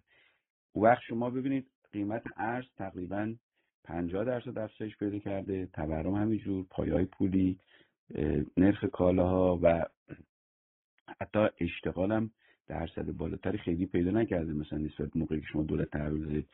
شما به لحاظ اقتصادان وقتی این نگاه می‌کنید وقتی همچین تفاوتی هست این پول کجا رفته؟ یعنی با تو اقتصاد وارد شده باشه دیگه. وقتی به هر کسی بگن میگن خب کجا رفته؟ یعنی سوء مدیریت رفتن یه جایی سیف کردن وارد اقتصاد نکردن. این این قضیه. حالا این بماند. یک من جدولی برای آقای سورابی فرستادم. آمار بانک مرکزی در مثلا در 1400 این دارایی خارجی بانک مرکزی رو 670 هزار همت گذاشته. می‌خوام ببینم که این نرخ تبدیلش 4200 تومنه یا مثلا با نرخ نیمایی. چون اگه با اون نرخ حساب کنیم دارایی بانک مرکزی میشه 117 تا 120 میلیارد دلار. من برای آقای سورابی فرستادم. حتما آقای دکتر خ...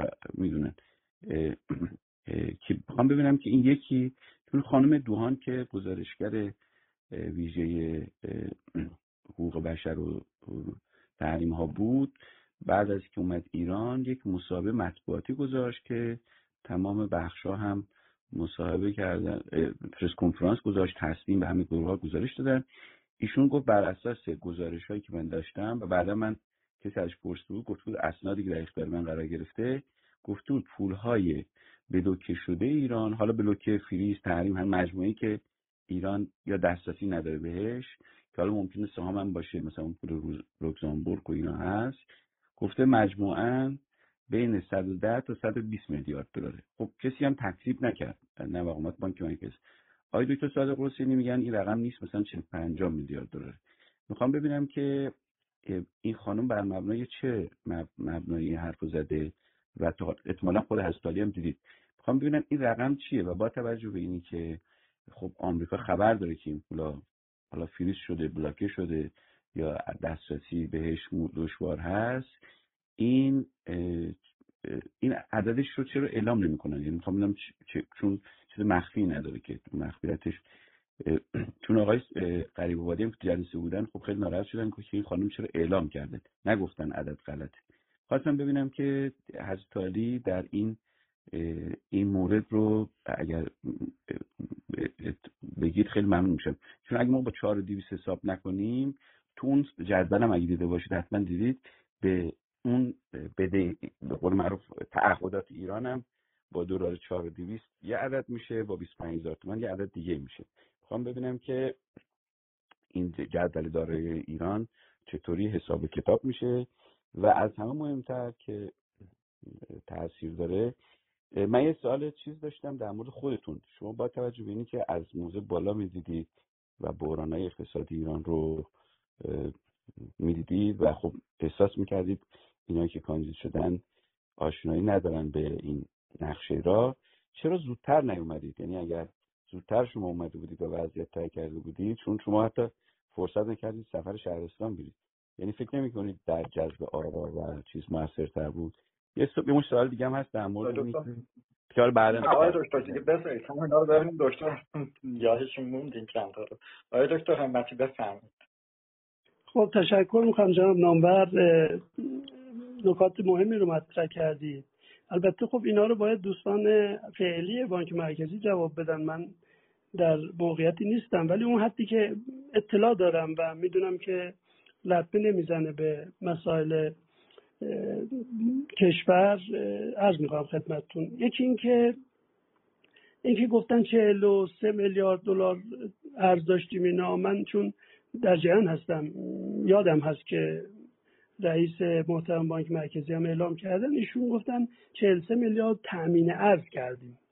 ببین تامین ارزی که بانک مرکزی می‌کنه بخشیش مربوط به درآمدهای خود دولتی که میده به بانک مرکزی. بخشیش صادرات غیر نفتی که از طریق نیما بانک مرکزی تو نیما می‌خره و عرضه می‌کنه به وارد کننده بنابراین وقتی ما میگیم 43 میلیارد یا 45 میلیارد ما تامین ارز داشتیم مفهومش این نیست که دولت 45 میلیارد یا 43 میلیارد درآمد داشته.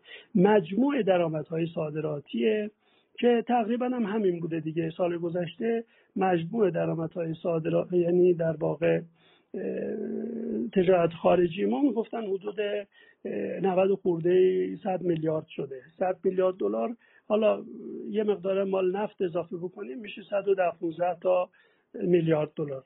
بنابراین من مطمئن هستم که این عددا نیست و قطعا از این کمتره. بنابراین این نگرانی که کجا رفته نه همین که عرض کردم خدمت شما. و نشته هم که شما مثلا هفت و چلو چهار به این قانون دیگه. این قانونی که دیگه تو لایه بودجه همیشه میاد دیگه. در واقع هر چی صادرات نفت و گاز و خالص صادرات داریم و معیانات گازی چهارده و نیم درصدش متعلق به شرکت نفته بابت هزینه های توسعه و جاری خودش و چهل درصدش متعلق به صندوق توسعه ملیه و چهل پنج درصدش هم متعلق به دولته. بنابراین در اون یعنی سال در درآمد 8 میلیارد دلاری؟ بله بله فرق قانون دیگه. بله تو قانون بودجه سال 1400 هم همین بود. فقط در سال 1400 با اجازه ای که رفتن گرفتن در 99 هم فکر کنم نه همون 1400 بود همون اوایل که خودم بودم. در 1399 هم همین کار کردیم.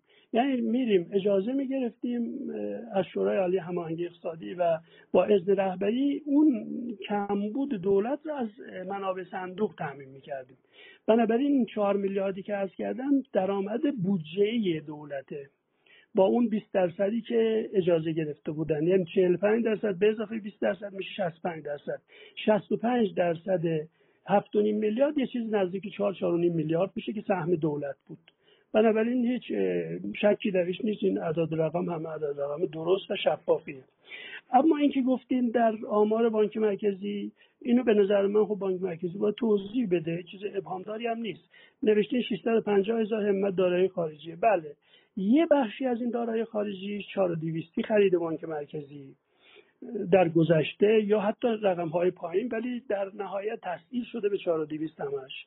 یه بخشش ارزهایی که بانک مرکزی از صندوق توسعه با نرخ نیمایی خریده.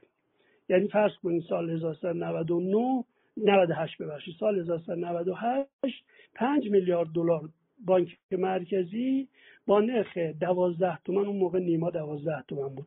با نرخ دوازده تومن از صندوق تو... یعنی از صندوق توسعه دولت قرض گرفت فروخت به بانک مرکزی.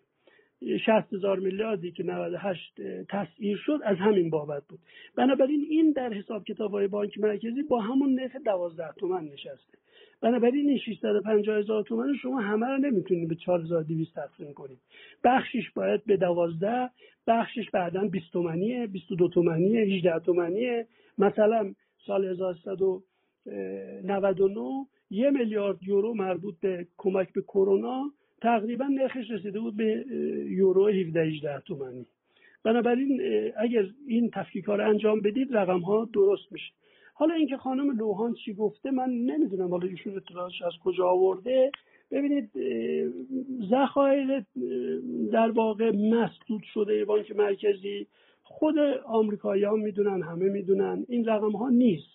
ذخایر بانک مرکزی بالا ذخایر مسدود شده اینا نیست. ببین مثلا یکی از چیزایی که میگن مسدود شده 22 میلیارد دلاره که بانک مرکزی نزد چین داره نزد بانک مرکزی چین داره. خب این 22 میلیارد پشتوانه LC ها و finance هایی که آخر دولت دهم توافق کردن که البته توافق از نظر من توافق خوبی نبود. توافق بسیار یک طرفه ای بود. شما کجای دنیا دیدید که یه بانک مرکزی بیاد بگه من 22 میلیارد نقد می‌ذارم 18 میلیارد شما به من وام بده. و البته به اون پولی که اونجا گذاشته سود میده ولی به اون وامی هم که گرفته فاینانس هم گرفته سود میده تازه بیمه و ایناش هم هست. بنابراین مثلا ما میگیم 22 میلیارد این مسدودی نیست. مسدود به خاطر السیایی که ما داریم هنوزم در جریان بعضی پروژه ها نیمه کار است. ولی خب یه رقم مثلا کره یه بخشایی تو ژاپن یا بخشایی در بحرین یا بخشایی در لوکسامبورگ اینا میشه اصلا عددا اینا نیست که شما میگید. به نظر من مقدار کمیه. بخشش هم که ذخایر در داخل کشور بانک مرکزی داره اینا مسدود نیست. بنابراین اگر بخوام شفاف بخوام بگم نخوامم دیگه همه اطلاع چون من مجاز نیستم اینها رو دقیق بگم. از مسئولین بانک مرکزی باید بپرسین اگه صلاح بدونن اینا رو بگن. ولی می‌خواستم توضیح بدم که مثلا بخشایی این گونه است. یا پس مثلا ما در عراق بخشش هست در بانک های مثل ترکیه هست خب اینا خیلیش مسدود نیست داریم استفاده می‌کنیم. یعنی دارن استفاده می‌کنن. یا فرض کنید در عمان بخشایی دارن دارن استفاده می‌کنن. حالا بخشی هم مثلا در چین دارن استفاده می‌کنن. واکسن ها رو از همونجا آوردن. بنابراین این رقم 120 میلیارد مسدودی به نظر من به هیچ صحت نداره و خیلی با این اختلاف داره رقم مسدودی آقای شما گفتید 4 میلیارد شما گفتید 4 میلیارد دلار ما الان عدم و نفت داریم. بر مبنا این شامل پتروشیمی هم بود یا فقط محصولات نفتی بود که ما نمیفروشیم؟ نه من اون 4 میلیاردی که من گفتم خب طبیعیه دیگه. یعنی الان شما حتی فرض بکنیم من نمی‌دونم که دقیقا الان فروش چقدره ولی اختلافش حداقل یه میلیون یه میلیون دویست تا هنوز ما جا داریم که اگر تحریما برداشته بشه صادر بکنیم. با نرخ در واقع 120 دلاری نفت چون وقتی دیگه تحریم نباشه که ما دیگه 100 دلاری یا تخفیف و اینا که نمیدیم که. بنابراین 120 دلاری حساب بکنی نزدیک ماهی 4 میلیارد دلار حداقل. پتروشیمی شاملش نیست آقای دکتر؟ من همین نه خیر نه پتروشیمی پتروشیمی هم باید اضافه کنیم. اونا که دارن صادراتش انجام میدن. مشکلی ندارن. که چه مشکل دارن نه با اونا مش... چیز میفروشن های دکتر؟ مجبورن به خاطر تحریم؟ نه اون تخفیف که طبیعی نه ریکپ می‌کنن من... ترکیه 20 درصد تر میدن. حالا ب... اونا من جزئیاتش الان نمی‌دونم. ولی بالاخره یه بخشی کارمزد و اینا وجود داره تخفیف وجود داره. بسیار عالی. اما آقای دکتر نکته رو الان فرمودید قبل از اینکه استیج رو ادامه بدیم در بحث حالا پولهای بلاکه شده بالاخص خب این اواخر شاهد بودیم که قضیه پولهای ما در کره جنوبی خیلی بولد شد.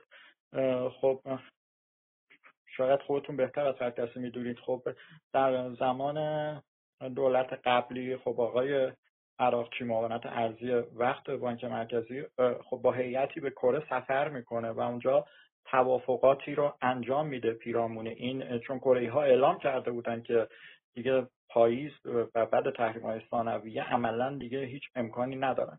که خب یک سری توافقات انجام می‌گیره و حالا قرار میشه برگردن و آقای عراقچی حالا برمیگرده ولی شبی که حالا با سفیر کره در تهران خب ملاقات قرار ملاقات داشتن حالا اون اتفاق براشون میفته و عملا نتونستن پیگیری کنن. خواستم بدونم این توافقی که ایشون کرده بود عملا پیگیری شد با کره جنوبی یا راه متفاوتی رفتی؟ حالا من که دقیق نمی‌دونم چون ایشون تا اومد بعدش بازداشت شد و منم دیگه خیلی نتونستم با ایشون صحبت کنم و مدت ها دیگه فاصله افتاد. ولی به هر حال درست همون موقع یعنی از 15 مرداد ماه بود دیگه سری اول تحریما که اعلام شد عملا دیگه کره مقاومت کردن. می‌دونی کره یه مشکل دیگه دارن. من خوب اینو توضیح بدم. با اون اینه که اونها هیچ موقع نمی‌تونن در واقع هر پولی می‌خوان جابجا کنن اول باید به دلار تبدیل کنن. بعد دلار رو به پولهای دیگه تبدیل کنن. یعنی باید این یوترن آمریکا رو باید طی بکنن. بنابراین از همون اول نتونستن و چون همون موقع هم تو همون یکی دو ماهه حتی کالاهای مثل اتومبیل و اینها هم تحریم شد دیگه. حتی قبلا مثلا اتومبیل می آوردن قطعات اتومبیل دیگه هیچ کدومش نتونستن نتونستیم یعنی استفاده بکنیم. عملا دیگه بلوکه شد پول دیگه. شرایط خاص کره هم همینه و عملا کره واقعیتش اینجوریه. بدون اجازه آمریکا آب نمی‌خوره. اینکه ما اطلاع داریم. یعنی خیلی سریع به ما می‌گفتن که تا آمریکا اجازه نده ما هیچ کاری در این زمینه نمی‌تونیم بکنیم. تا حالا به نظر من به خاطر که آمریکا اجازه نداده تا حالا نتونستن کاری انجام سپاس گذارم. آقای مستی سلام شبتون بخیر.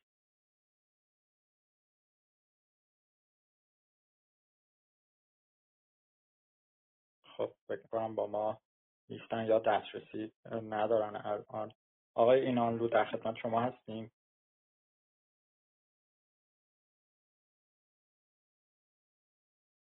پیام براسجانی عزیز سلام شبت بخیر.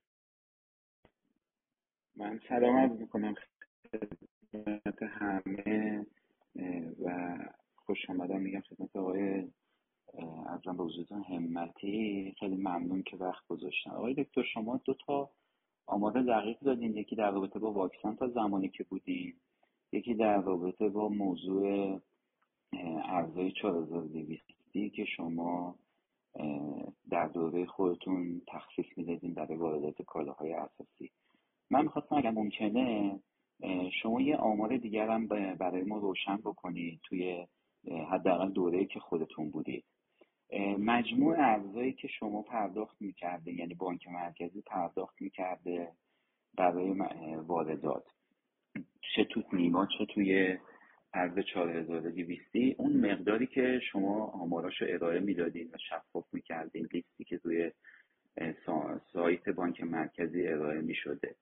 من می‌خوام بدونم که گردش بازار نیمایی حداقل تا دوره که شما بودین یا تا دوره آقای روحانی این چه مقدار بوده؟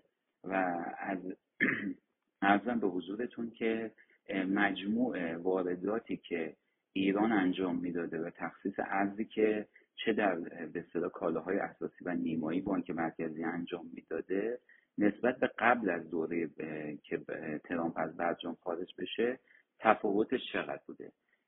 یعنی واردات ایران نسبت به کالاهایی که احتیاج داشته برای واردات با توجه به ممنوعیتی که وزارت صنعت اعمال کرد نسبت به بعضی از کالاها اساسا چقدر واردات ایران کاهش پیدا کرد؟ این آمار اول.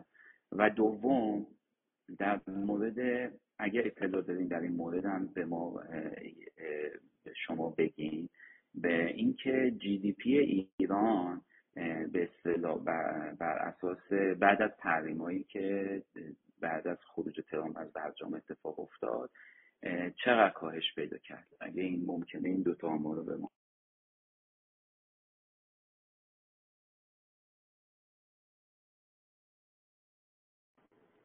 خدمت شما از کنم اولا سلام عرض می‌کنم خدمت های برازیانی ببینید ما آمار خب تأمین ارز رو تخصیص که به ما ربطی نداره یعنی در واقع وقتی که ثبت سفارش میشه میاد اول تخصیص میدیم ولی اون چیزی که مهمه تأمین ارزه. ما تمام اون چیزهایی که تأمین کردیم ارزش رو و پرداخت کردیم اطلاعاتش حداقل تا اون موقعی که من بودم اردیبهشت 1400 ما به صورت ماهانه در سایت بانک مرکزی میذاشتیم. حالا الان دیگه واقعا نه پیگیری کردم و نه اطلاع دارم که نه از بعد که شما رفتین آقای دکتر حتی یک دلارش هم اعلام نشده. یعنی آخرین بار حالا حالا شاید شاید قفلت کرده باشن اگر ازشون بخواید که این کار رو بکنن چون محدودیتی برای در واقع انتشارش ما نداریم و من مجوزش همون موقع صادر کردم خودم. ببینید راجع به واردات صحبت کردید. ببینید ما وارداتمون تقریبا در سالهایی که وضعمون خوب بود زیر 96 95 میلیارد دلار نبود. یعنی فرض کنید الان سال 90 واردات کشور 96 میلیارد دلار بود. سال 91 84 میلیارد.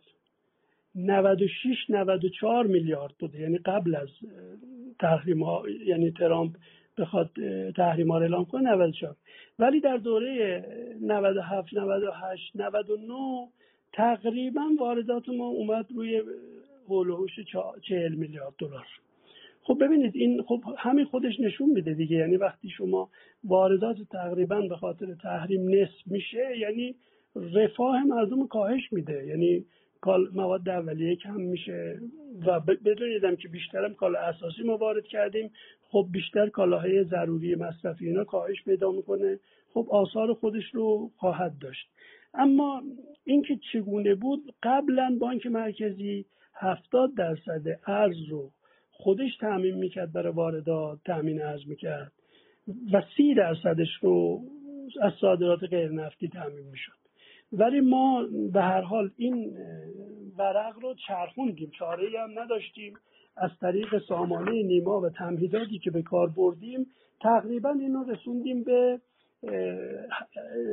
الان من خدمت شما بگم دقیق بگم سال 98 کل تامین ارز ما شد نزدیک 39 میلیارد دلار که بانک مرکزی 38 درصدش رو تامین کرد. و اقتصادات غیر نفتی 62 درصد.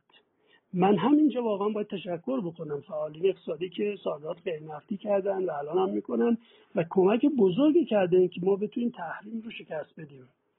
سال 99 کلا 37 میلیارد دلار تامین ارز داشتیم که 30 درصدش بانک مرکزی بود یعنی به حداقل رسیده بود و 70 درصدش در واقع غیر نفتی تامین کردن. بنابراین ما تونستیم اینو و این سامانه نیما کمکی که به ما کرد تونستیم هدفمند واردات کالاهای مهم استراتژیک مواد اولیه کارخونجات و کالاهای اساسی رو از اون طریق تعمین بکنیم و متمرکز بشیم. یکی از دلایلش هم که ما تونستیم فشار حداکثری رو خونسا بکنیم واقعا همین تدابیری بود که در بانک مرکزی تونستیم اجرا بکنیم. اما راجع به جی دی پی که شما فرمودین خب جی دی پی متاسفانه رشد اقتصادی ما البته نه فقط به خاطر تحریم ما اصلا کلا رشد اقتصادیمون سال به سال کاهنده بوده. ببین من اتفاقا آمار رشد الان جلوم خدمت شما بگم دوره مرحوم آقای هاشمی پنج و نیم رشد اقتصادی میانگین ما بوده. خب رشد خیلی بالایی بوده یعنی هشت سال دوره آقای هاشمی پنج و نیم بوده. من چون اطلاعات قبل رو ندارم اینجا نمیگم. قبلش هم بد نبود رشدمون در دوره جناب آقای خاتمی رشد اقتصادی میانگین چهار و دو بوده. در دوره جناب آقای احمد نژاد رشد اقتصادی رسید دو سه درصد میانگینش. در دوره جناب آقای دکتر روحانی رسید به میانگین رسید به یک و یک درصد. البته این هم اضافه کنم که سال 99 رشد دوره آقای روحانی رسید به 3 و 6 درصد یعنی یه دفعه رفت بالا. و به حال اون تحریما شوک اولیش که تموم شد در سال 99 من فکر می‌کنم که صادرات رشد غیر نفتی ما رشد خوبی کرد و یه مقداری جبران کرد. ولی در سال 97 و 98 متاسفانه ما رشد جفت دو سال با همدیگه 15 درصد رشد منفی داشتیم. یعنی منهای 15 درصد تجمیع اگه حساب بکنیم ما رشد منفی 97 98 بود که عمدتا هم به خاطر فشار حداکثری دولت آمریکا. سپاسگزارم از شما. فهنده این ببخشید محسن جان اگه اجازه میدی من یه در در 20 ثانیه یه نکته رو عرض کنم خدمتتون. ببینید این میلیارد دلاری که آقای دکتر همتی الان اشاره کردن در رابطه با کاهش واردات باید توجه بکنیم که حالا بعدا نیست اگه آقای دکتر همتی می‌دونن یا صدام می‌دونن اضافه بکنن نکته ای رو. که این چهل میلیارد دلاری که وقتی کاهش واردات اتفاق افتاده طبیعتا باید ببینیم که اون بخشی که به اصطلاح عقب مونده یا جدا شده از واردات کدوم بخشه؟ تمام بخش می‌تونید توی سالها به دلیل به دلیل اینکه می‌خواد صنعت نوسازی می‌کرد خودش شد برای اون اتفاق میافتاد. یعنی مثلا شما حساب بکنی کل خودرو وارداتش می‌شد دو میلیارد. بخش زیادیش به خاطر توسعه صنعتی بوده که توی کشور اتفاق میافتاده که حالا یکیش تاثیرش میشه توی رشد چهل میلیارد دلار واردات ایران کاهش معنیش اینه که بخش زیادی از صنعت و اقتصادی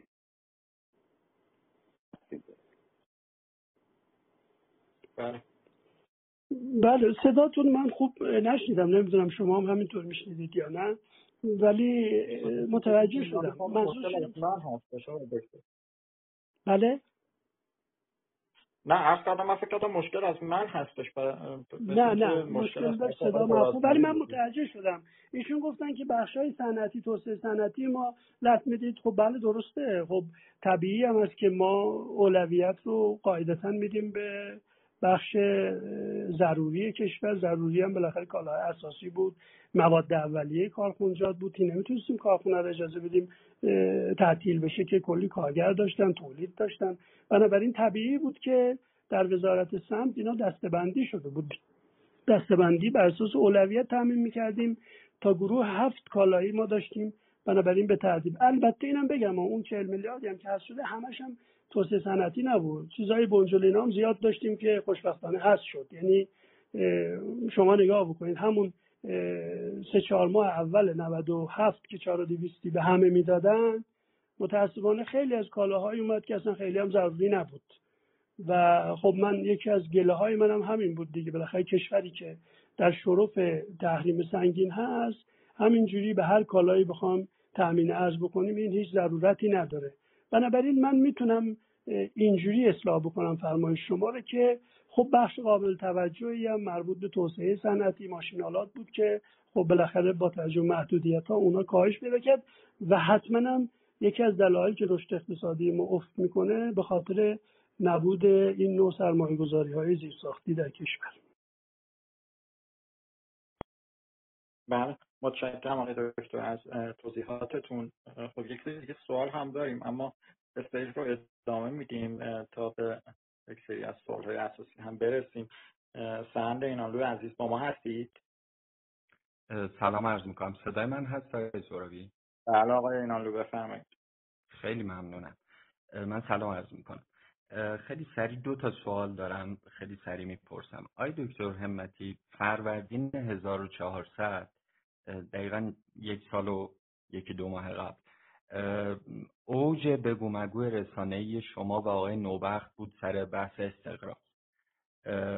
اون زمان آقای دکتر خاندوزی شاید فراموش کرده باشیم اما ایشون نایب رئیس کمیسیون اقتصادی مجلس بودن. سر همین بحث استقراض و اون بحثی که بین شما و سازمان برنامه وجود داشت من با آقای خاندوزی مصاحبه مفصلی کردم و ایشون طرف بانک مرکزی رو گرفتن و خیلی تاکید داشتن بر حفظ استقلال بانک مرکزی لزوم حفظ استقلال. یکی این می‌خواستم بپرسم که وضعیت بانک مرکزی استقلال بانک مرکزی در زمان شما چطور بود؟ و الان با توجه به نشانه هایی که می‌بینید چطوره؟ و اینکه آقای خاندوزی که اونقدر تاکید داشتن الان خودشون دارن اون استقلال رو نقض می‌کنن. سخت نرخ سود اعلام می‌کنن برای بانک مرکزی و خیلی در واقع دستکاری زیادی می‌کنن و به نظر نمی‌رسه که اون استقلاله رعایت بشه. حالا برخلاف اون صحبت های و مصاحبه هایی که ایشون داشتن نوع دیگری دارن الان عمل می‌کنن. سوال دومی که داشتم این هست که ارز کنم بحث خواهی می‌کنم. بحث این هست که در زمان جنابالی حالا درست این مسئولیت مستقیم شما نبود ولی بحران بورس اتفاق افتاد در سال 99 و 1400 هم ادامه داشت. اون زمان در جلسات هیئت دولت می‌خوام بدونم که این البته مسئولیت مستقیم وزارت اقتصاد بوده. و ما شنیدیم که آقای دشپسند بارها به آقای روحانی آقای روحانی این اطمینان رو دادن که وضعیت بازار سرمایه اوکی هست و در واقع طبیعی همه چی و در تحت کنترله. می‌خواستم ببینم توی جلسات هیئت دولت بحث این می‌شد که واقعا این طرز شیو این این شیوه در واقع مدیریت این شیوه پیش بردن مسئله در موضوع بورس واقعا به یه فاجعه ختم میشه یا نه؟ و موضع شما به عنوان رئیس بانک مرکزی و رئیس شورای در واقع پول و اعتبار چی بود در این زمینه؟ و بحثا حالا زیاد هستش. این دوتا سوال رو ممنون میشم. پاسخ بدید. مرسی. در مورد سوال اول شما از کنم خدمتتون که ببینید استقلال بانک مرکزی ما بعضی موقع فکر می‌کنیم استقلال بانک مرکزی که مثلا مدیرش جدا بشین و خودش تصمیم بگیره. به استقلال بانک مرکزی رو من بیشتر این گونه تعریف می‌کنم که سلطه مالی دولت برش وجود نداشته باشه. یعنی بانک مرکزی سیاست های پولی رو مستقل از تاثیر سیاست های مالی بگیره و بتونه در واقع تورم رو کنترل کنه. مهمترین وظیفه بانک مرکزی کنترل تورم نه تامین مالی دولت. ولی خب متاسفانه الان یکی از چیزهایی که من میگم حکرانی اقتصادی ما غلطه همینه. یعنی در واقع نباید دولت برای بانک مرکزی چک بیمحل بکشه. و متاسفانه این داره تکرار میشه. حالا یا از طریق سیستم بانکی که متاسفانه اون هم عمده بانک های اصلی ما. خب رئیس مجمعش وزیر اقتصاده و من هم گفتم اتفاقا اخیرا دخالت هایی که الان وزارت اقتصاد داره در بانک ها می‌کنه حتما بانک مرکزی باید اعتراض بکنه. به خاطر اینکه وزیر اقتصاد رئیس مجمع یعنی مالک بانک اصلا نمی‌تونه در مقررات بانک دخالت بکنه به کی وام بدین چجور وام بدین چجور زمانت بگیرین چگونه نمی‌دونم تضمینی که می‌گیرید یکی باشه دو تا باشه اینا جز اختیارات بانک مرکزی و مقررات و حوزه نظارت بانک مرکزی باید تعیین کنه. حالا خب دخالت می‌کنن دیگه. بالاخره معمولا بانک مهم پول داره.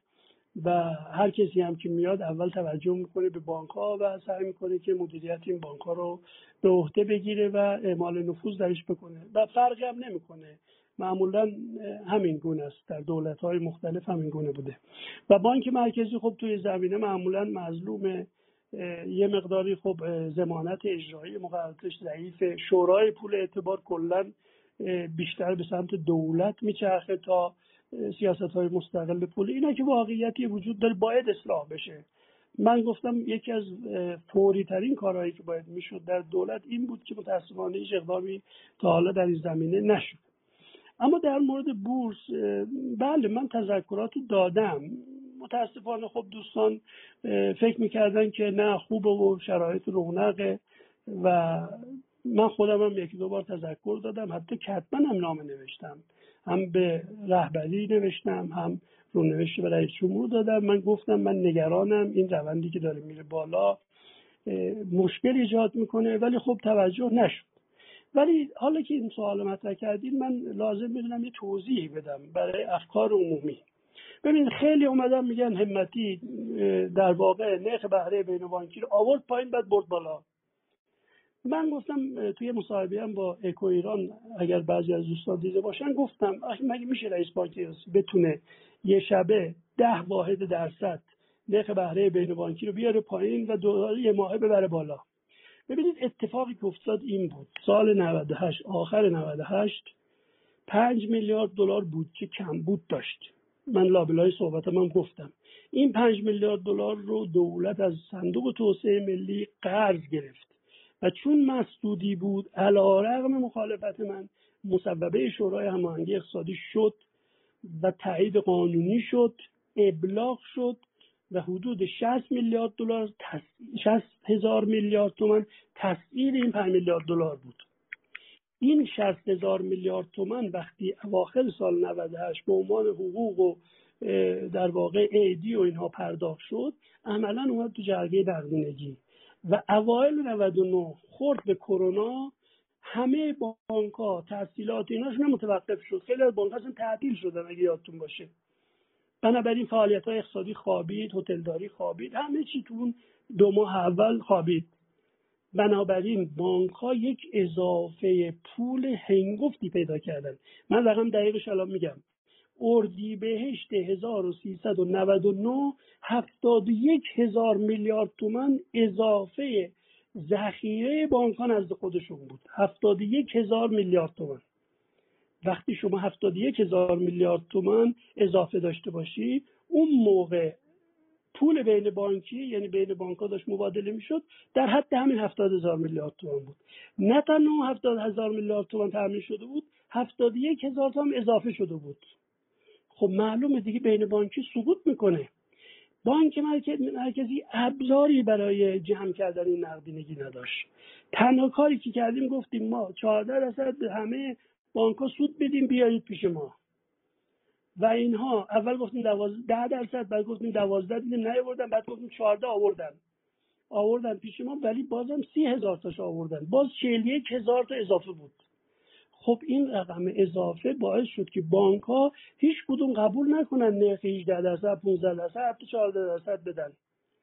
و عملا نرخ بین بانکی سقوط کرد اومد رو 8 درصد. بانک مرکزی مهمترین ابزارش که او بود یعنی عملیات بازار باز بود هنوز شروع نشده بود و بانک مرکزی اوراقی در دست نداشت که اونو تو بازار بفروشه پولا رو جمع بکنه. یا بده به بانک ها پولا رو جمع بکنه. و دو وزارت اقتصادم تعلل کرد در انتشار اوراق. متاسفانه اوراق رو تازه خورداد تیر منتشر کردن. بنابراین وقتی که اوراق تیر ماه منتشر شد تا مرداد ماه منابع اضافی از بازار یواش یواش جمع شد. وقتی منابع اضافی جمع شد نرخ بهره بین بانکی هم شروع کرد به بالا رفتن و رسید دوباره به 18 درصد. بعد همه گفتن شما آوردین پایین. بورس رفت بالا حالا بردین بالا بورس انداختین پایین. اصلا هیچ رفتی به بانک مرکزی نداشت. ولی من سکوت کردم. تا حالا هم سکوت کردم. الان هم باز چیزی نمیگم. بالاخره اتفاقی افتاد. ولی من هزینهشو دادم. هزینه کار غلط و بدون برنامه بخشای دیگه دولت رو من دادم. ولی چون شما سوال کردین من دیگه حاضر نیستم اینو دوباره تکرار بکنم. به نظر من این پرونده دیگه خیلی قدیمی شده. صحبت کردنش هم خیلی ضرورت نداره. من فرض بر این میگم که همه زحمت می‌کشن همه هم با حسن نیت تلاش می‌کردن. ولی خب این اتفاق افتاد. بنابراین بانک مرکزی واقعا نداشت و بعد از اون بود که تازه ما شروع کردیم خرید اوراق و بانک مرکزی الان اوراق دستشه. اگه بخواد می‌تونه در بازار بفروشه. اون موقع همچین ابزاری در اختیار بانک مرکزی نبود. ببخشید. آقای دکتر همتی خیلی کوتاه ببخشید. این که میفرمایید که با آقای روحانی می‌گفتن که وضع بازار خوبه و رونقه مشخصا ارز کنم آقای دشفت دیگه اجازه بدید من دیگه وارد این بحث نشم دیگه. چون ضرورتی نداره. بله بسیار. سپاسگزارم از شما. اما آقای دکتر قبل از اینکه استیج رو ادامه بدیم من یک سوال مهم رو عرض کنم خدمتتون. اون هم بحث ادغام بانک ها بود که خب اتفاق خوبی بود کلیتش. بالاخص ادغام خب 6 تا بانک نظامی که همگی در بانک سپه ادغام شدن. اما یک مسئله مهمی که شاید کمتر بهش پرداخته شده خب مطالبات بعضی از این بانک ها از برخی از نهادها بود. به عنوان مثال حالا بانک قوامین حدودا 90 میلیارد 90 هزار میلیارد خب طلب داشت از بنیاد تعاون ناجا. من خواستم بدونم در اون زمینه ادغام به این نکات هم توجه شد در اون زمان. یعنی ساز کار مشخصی طبیعه شد برای اینکه این مطالبات گرفته بشه یا نه کلا حالا در اون فرایند ادغام حذف شد کلا همچین چیزی. من یه توضیح بدم. ببینید این یکی از کارهای مهم به نظر من ماندگار بانک مرکزی و دولت بود برای جمع کردن این بانک های وابسته به نیروهای مسلح و تاکید رهبری هم بود که این اتفاق بیفته. و من همینجا باید از سرلشکر باغری هم تشکر بکنم که واقعا ایشون خیلی همت کردن و کمک کردن که این اتفاق بیفته. بله خب بعضی از بانکاشون مشکل کم داشتن بعضیشون بعضیشون بهتر بود. ولی خب قوامین پاشن آشیلش بود و ما هم فقط قوامین اگه بخواستیم جمع کنیم که همش زیان می‌شد اینا رو با هم ادغام کردیم. یعنی مثبت منفی اینا با هم ادغام شد و قرار هم شد بخشی از زمین ها و املاک رو توسط نیروی انتظامی بخشای دیگه نظامی داده بشه به دولت.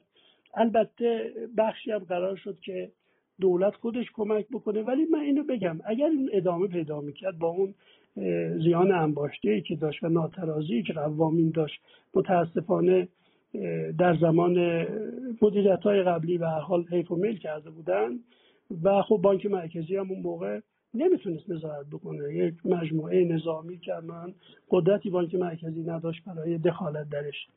و این کسری خیلی زیادی داشت و این کسری بخشش منتقل شده بانک سپه بله شکی نیست. شما در بودجه سال 1400 و 1401 که دادن دیدین که بالاخره زیان بانک سپه خیلی افزایش پیدا کرده بود که بخشش به خاطر همین بود. ولی به هر حال چه این کار رو می‌کردیم چه نمی‌کردیم الان فاجعه خیلی بیشتر می‌شد و ما تونستیم مدیریت کنیم بحران رو و عملا بازم باید دولت و بانک مرکزی تعمین می‌کردن. چون بالاخره بانک ناعتراض وقتی سپرده گذارا می‌خوان طولشون رو بگیرن از یه جایی باید تعمین می‌شد. ولی خب الان رفته اونجا یواش یواش مدیریت میشه. بخشی از اموالشی گرفتن شرکتاشی گرفتن بانک سپه حتما تبدیل به پول می‌کنه جزو داراییاش آوردن. البته حتما بخشی از این کسری هم بالاخره به دوش دولت باقی خواهد موند بله. متشکرم از شما. خانم دولت آبادی سلام. شبتون بخیر.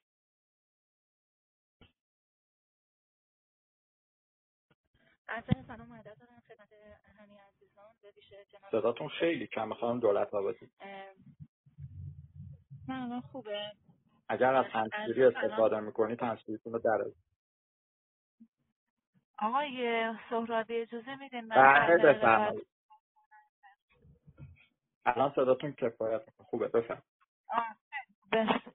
آقای دکتر همتی من به اندازه دوستان و عزیزانی که در استیج هستن روی موضوعات اقتصادی اشرافیتی ندارم که بخوام سوال تخصصی از خدمتتون داشته باشم.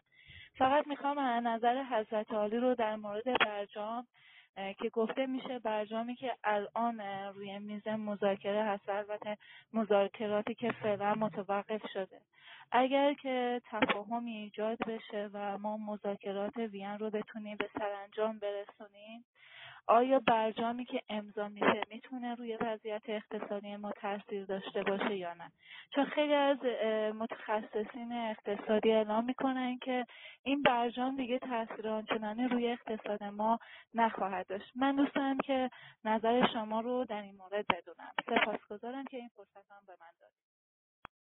متشکرم بله البته خب من خیلی در جزئیاتش نیستم. نمی‌دونم حالا اون چیزی که رو میز هست چی هست ولی این رو خدمت شما بگم هر توافقی که منجر به این بشه که ما بتونیم صادرات نفتمون رو اضافه بکنیم و بتونیم درآمدهای بیشتری رو برای کشورمون تعمین بکنیم و بتونیم تجارت خارجیمون رو از این حالت تراستی و اینها خارج بکنیم و در مسیر روال عادیش قرار بدیم به نظر من این موفقیت برای کشور.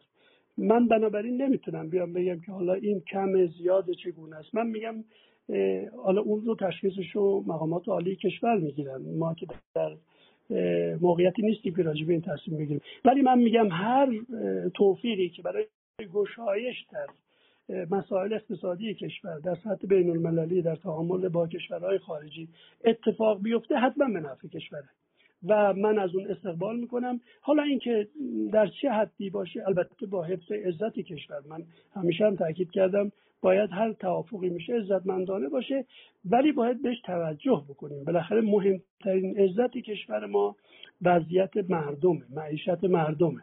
یعنی ما نمی‌تونیم خیلی راجع به معیشت مردم و زندگی مردم توسعه اقتصادی کشور توسعه پایدار بی تفاوت باشیم. بنابراین این اصل برای ما و بنابراین اگر توافقاتی بشه که ما بتونیم در واقع اقتصاد کشور رو در مسیر درست در بقول معروف ریل درستی قرار بدیم این ریل هم اخیرا دیگه خیلی داره تعریف میشه دیگه خیلی تعریفش بیرفت شده تازگی ها. من میگم در مسیر رشد و شکوفایی کشور قرار بگیره ما باید از اون استقبال بکنیم. امیدواریم که هرچی زودتر این انجام بگیره. من همیشه گفتم هزینه فرصتمون متاسفانه بالاست. این هزینه فرصت تداومش به نفع کشور نیست. امیدوارم به هر حال هرچی که خیر صلاح کشور انشالله اتفاق بیفته. بله سپاسگزارم از شما. من قبل از ادامه یک نکته رو عرض کنم. دوستان لینک اینستاگرام کافه خبر در بالای اتاق pin شده. من دعوت می‌کنم از تمامی عزیزان که به این لینک تشریف ببرن و اینستاگرام کافه خبر رو follow داشته باشن. در هفته پیش رو خب یک برنامه بسیار جذاب خواهیم داشت که از طریق اینستاگرام اطلاع رسانی خواهد شد. همچنین از طریق پستها و استوری های روزانه وضعیت کلی کشور و عرصه بین الملل رو می‌تونن پیگیری بفرمایند. اما آقای های سهرابی من یه نکته هم بگم من جلسه قبل که خدمت شما بودم قول دادم که راجع به اون برنامه که خدمت آقای روحانی دادم اول مسئولیتم یه چند تا نکته توش بود اونو بگم. هر موقع فرصت شد به من اجازه می‌دید توضیح بدم به دوستان بله حتما حتما. چشم حتما ما می‌کنم دو نفر داریم نرسش و بعد در خدمت شما هستیم. آقای پریزاد از فعالین بازار اقتصادی در خدمتتون هستیم. سلام عرض ادب دارم خدمت های دکتر همتی که ارادت خالص دارم همواره شفافیت و صداقت رو از گفتارشون استنباط کردم و خدمت شما خوشحالم که امشب باشون هم کلام هستم. آقای دکتر من صادر کننده حرفه‌ای بخش خصوصی در با سابقه بیش از سی سال هستم. و خدمت شما که استظهار دارید در دوران حضرت علی بدعت هایی برای صادرات غیر نفتی ایران جاری شد. به عنوان بخشنامه هایی که توسط بانک مرکزی اومد. مثل مهلت بازگشت ارز به کشور مثل تهاتر از طریق نیما که عملا خود حضرت عالی استحصار دارید خلاف قوانین پولشویی بین بوده و عملا فشار مضاعفی به بدنه نحیف صادرات غیر نفتی کشور. که همین امشب هم شما فرمودید که در برهی از زمان بسیار کارا عمل کرد خدمت شما که بوده و این فشارها رو ما از داخل در عین تحریم های بین از لحاظ حمل و نقل بازرسی بیمه بانک و غیره که شما بیش از من استحصال دارید فشار اومد. سوال من از حضرت عالی دو تاست. یک اگر امروز واقعا باز میگشتید به اون دوران همین بخشنامه ها و همین فشارها رو به بخش خصوصی و صادرات غیر نفتی ایران وارد می کردید سال دوم آقای دکتر افق پیش روی ما توی بخش خصوصی که عملا خدمت شما پاسخگوی کارگر خودمون هستیم و کمترین خدمت شما که فشار رو به بدنه دولت وارد کردیم و تونستیم ایجاد اشتغال و ارزش افزوده بکنیم افق دید شما نسبت به فعالیت آتی ما چیه؟ سپاسگزارم از اینکه وقت در اختیار من گذاشت. ببینید بخش دوم صحبتتون که خب مشخصه. من فکر می‌کنم اقتصاد باید توسط بخش خصوصی اداره بشه. یعنی دولت باید به حداقل حکرانی اقتصادی همینه دیگه. دولت از قیمت گذاری از دخالت هایی که موجب به هم زدن ثبات اقتصادی و پیش بینی پذیر بودن اقتصاد رو از بین می‌بره به نظر من باید دست بکشه. ولی متاسفانه هرچی بریم جلوتر همه هم میگن که ما می‌خوایم این بها رو بدیم محیط کسب و کار رو روون بکنیم ولی متاسفانه همه دنبالن که یه قید و بندی بزنن. ولی اینکه فرمودین اون موقع محدودیت ها ببینید خب واقعا ما چاره ای نداشتیم. ببینید من تحت فشار شدید بودم. برای من ببخشید فرمایشتون رو قطع می‌کنم. حضرت علی اشاره فرمودید که ذخایر بانک مرکزی بسیار متناسب بود. آقای بله. اجازه بدید دکتر صحبت بکنم. اگر نیاز بود من برمیگردم به شما. آقای دکتر بفرمایید. بله. بعد راجع به صادرات خب طبیعی بود. ما یه مقداری سختگیری بکنیم. سختگیریمون هم به خاطر این بود که من عرض کردم خدمت شما در یه زمانی هفتاد درصد منابع رو بانک مرکزی تعمین می‌کرد قبل از سال 97 ولی 98 و 99 برگشتیم 70 درصد رو صادر کننده ها تامین کردن. خب اگه ما سختگیری نمی کردیم ممکن بود این اتفاق نیفته. من شرمندم ولی من میگم که صادر کنندگان این علم رو برداشتن و فشار حداکثری ترامپ رو شکست دادن. این رو افتخارمه. ولی ما مجبور شدیم یه مقدار مقرراتی بذاریم که این اتفاق بیفته. ممکنه بعضی از صادر کننده هم رنجیدن. من قبول دارم. ممکنه بعضی از سیاست ها رو الان برگردم اتخاذ نکنم. من فرمایش شما رو قبول دارم. خب در یک شرایطی بودیم. شما به من حق بدید. سال 99 من این رو چون قبلا هم گفتم میگم کل درآمد ارزی بانک مرکزی از بابت نفت و گاز در شش ماه اول سال 99 یک میلیارد دلار شد. ببینید کشوری که 100 میلیارد دلار درآمد در سال داشت شد یک میلیارد دلار. خب به من فشار می آوردن آقا شکر نداریم. آقا چای نیومده حبوبات نیومده فلان کارخونه الان مواد اولیش نیومده. نمی‌دونم موبایل بازار اینجوری شده. کالای اساسی گیر کردیم. کره باید وارد بکنیم. موق نداریم وارد کنیم از ترکیه موق برید وارد کنیم ارز می‌خوایم. خب من از کجا می آوردم ببینید در شرایطی بود که ترامپ کمر همت بسته بود برای نابودی کشور اعلام هم کرده بود خودش.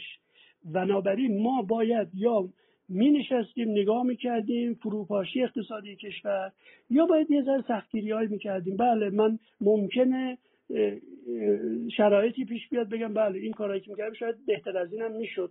ولی ما اون چیزی که فکر می‌کردیم درسته انجام دادیم ممکنه بعضی از دوستان ایراد بگیرن. من شرمندم اینو میگم که بله ممکنه نظر شما در یه مقاطعی در یه زمینه های درست بوده باشه. حتما هم درسته شما هم حتما درست صحبت میفرمایید. ولی واقعا من تحت فشار شدید بودم. مسئولیت داشتم باید به هزار جواب می‌دادم باید اقتصاد کشور هم ادامه پیدا می‌کرد. کشور از نظر رشد اقتصادی هم خیلی نمیافتاد. بنابراین اینها کارهایی بود که فکر می‌کردیم درسته کردیم.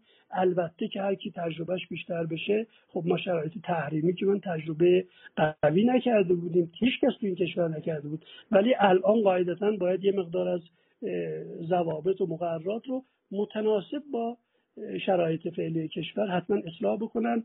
من هم اگر بودم همین کارا رو می‌کردم. بله سپاسگزارم از شما آقای دکتر. اما خدمت آقای قربانزاده معاونت وزارت اقتصاد و رئیس سازمان خصوصی هم عرض سلام دارم و خوش آمد میگم خدمتتون. آقای دکتر سلام وقتتون بخیر. در خدمتتون هستیم. سلام عرض می‌کنم خدمت شما. آقای دکتر همتی عزیز همه دوستان و عزیزانی که تشریف دارن استیج و مستمع. بالاخره بالاخره یکی از دولتی ها به ما عزیز گفت.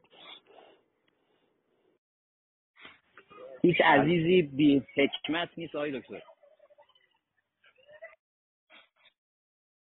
موفق باشید انشالله خوشحالم صدای خوشحالم صدای شما میشنم سلامت باشید. همچنین از ارادت آقای قربانزاده خدمتتون هستیم. بفهم بله من عذرخواهی می‌کنم چون اگر سر صدا میشنوید در پیاده روی هم از آقای دکتر همتی هم عذرخواهی می‌کنم بقیه هم به همین ترتیب.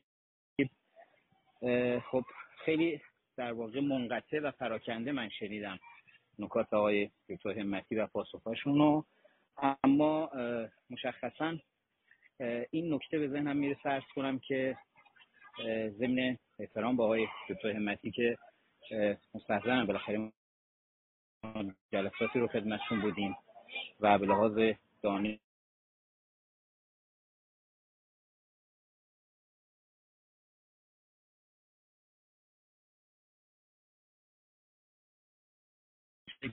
دغدغه‌ای که دارن نسبت به کشور و جامعه و اقتصاد کشور به جاست و ای کاش آقای روحانی در دولت عمل می‌کرده این نکاتی که از دولت اول و دوم آقای روحانی به دفعات نخبگان جامعه مطرح می‌کردم.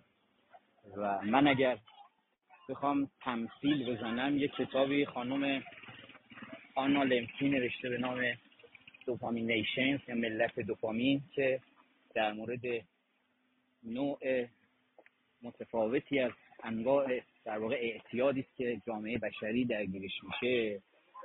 و یه فصلش هم اتفاقا با عنوان احمدی نژاد اومده تمثیل زده کتاب جدیدی هست. حالا دوستانی که حوزه جامعه شناسی و روانشناسی علاقه دارن حتما شنیدن این کتاب رو یا مطالعه کردن.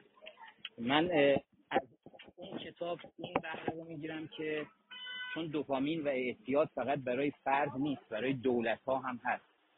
دولتی که معتاد بشود به توجه به آنچه که ما اسمشو می‌ذاریم پوپولیست و در عرصه اقتصاد در واقع حذف جسارت هایی که بتونه به صورت پایدار و ریشه مشکلات رو حل کنه. آمارها و ارقام حتی رشد اقتصادی حتی درآمدهای نفتی وقتی می‌تونه در واقع به ما کمک کنه و نشانگر خوبی از بهبود اوضاع اقتصادی باشه که برایند اقتصاد به سمت مطلوبی بره. این اتفاق متاسفانه در دولت‌های مختلف نه فقط در دولت اخیر از شاید هم از دوره آقای میر حسین موسوی گرفته به بعد دوچارش بودیم ما و متاسفانه جامعه هم کاملا تو این موضوع مسیری رو رفته که درک این که این اتفاقات ریشه ای می‌تونه کمک کنه به اقتصاد کشور بسیار بسیار شکاف و فاصله عجیب غریبی اتفاق افتاده بین برداشت افکار عمومی از آنچه که اصلاح در اقتصاد تلقی میشه و آنچه که نخبگان. خوبی کلاب هاوس اینه که کسانی که اینجا هستن یه درجه تو این حوزه با نگاه نخبگانی موضوعات رو می‌بینند. و از این جهت راحتتر میشه صحبت کرد. خیلی دغدغه رأی و انتخابات و فضای خیلی هیجانی فضای مجازی به معنای آنچه که توی پلتفرم های دیگه هست اینجا نیست. و اینجا راحتتر میشه گفت که واقعا این دوپامین و اعتیادی که در دولت آقای روحانی اقتصاد کشور رو درگیر کرد متاسفانه با بیتوجهی به آنچه که نخبگان می‌گفتند نمونهش همین بیش از حدود 80 میلیارد دلار 70 خورده میلیارد دلار ارز ترجیحی که کاملا خلاف آنچه که نظر کارشناسان در این امر بود و این شکاف رو چنان دامن زد در حوزه تخصیص ارز ترجیحی به کالای اساسی و البته اول که برای همه چیز و بعد فقط برای کالای اساسی. و این اعتیادی که پیدا کرد اقتصاد ایران به این موضوع روز به روز فضا رو به سمتی برد که اگر سیاستگزار می‌خواست تصمیم بگیره حتما این نکاتی که آقای دکتر همتی گفتن به عنوان تحذیراتی مطرح می‌شد که سریع عقب نشینی می‌کرد. اون نکته که من اینجا دارم اینه که آقای دکتر همتی عزیز در این حوزه نکاتی که به عنوان شروط حس ارز ترجیحی مطرح کردند این نکات همیشه تاریخ می‌تونه مطرح باشه. اما اون جایی که سیاستگزار باید اون جسارت رو بالاخره به خرج می‌داد. ای کاش ای کاش ای کاش در در واقع دولت آقای روحانی این اتفاق میافتاد. ای کاش حداقل در سال 99 این اتفاق میافتاد. و اینقدر این فاصله در واقع زیاد نمی‌شد که الان به قول ایشون یا خیلی افرادی که ممکنه نقد کنند نکاتی رو بگن که به معیشت مردم رفت داره و دقیق و روشن هم هست. ولی کی این معیشت رو اینجوری تبدیل کرد به یه حربه ای که عملا اون چه که باید اتفاق میافتاد متاسفانه به تأخیر افتاد و این تعلل نتیجهش توی ماهای اخیر ما می‌بینیم. من خیلی تعجب کردم که آقای رئیسی و دولت فعلی این کار رو انجام دادن. چون قاعدتا بر مبنای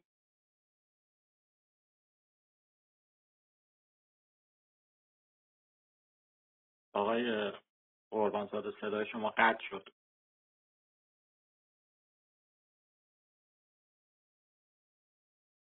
آقای دکتر قربانزاده صدای بنده رو دارید؟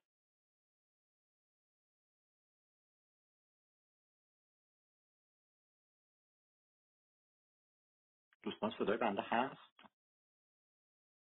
بله صدای شما رو داریم آقای سهرابی بسیار آقای قربانزاده صدای بنده رو دارید؟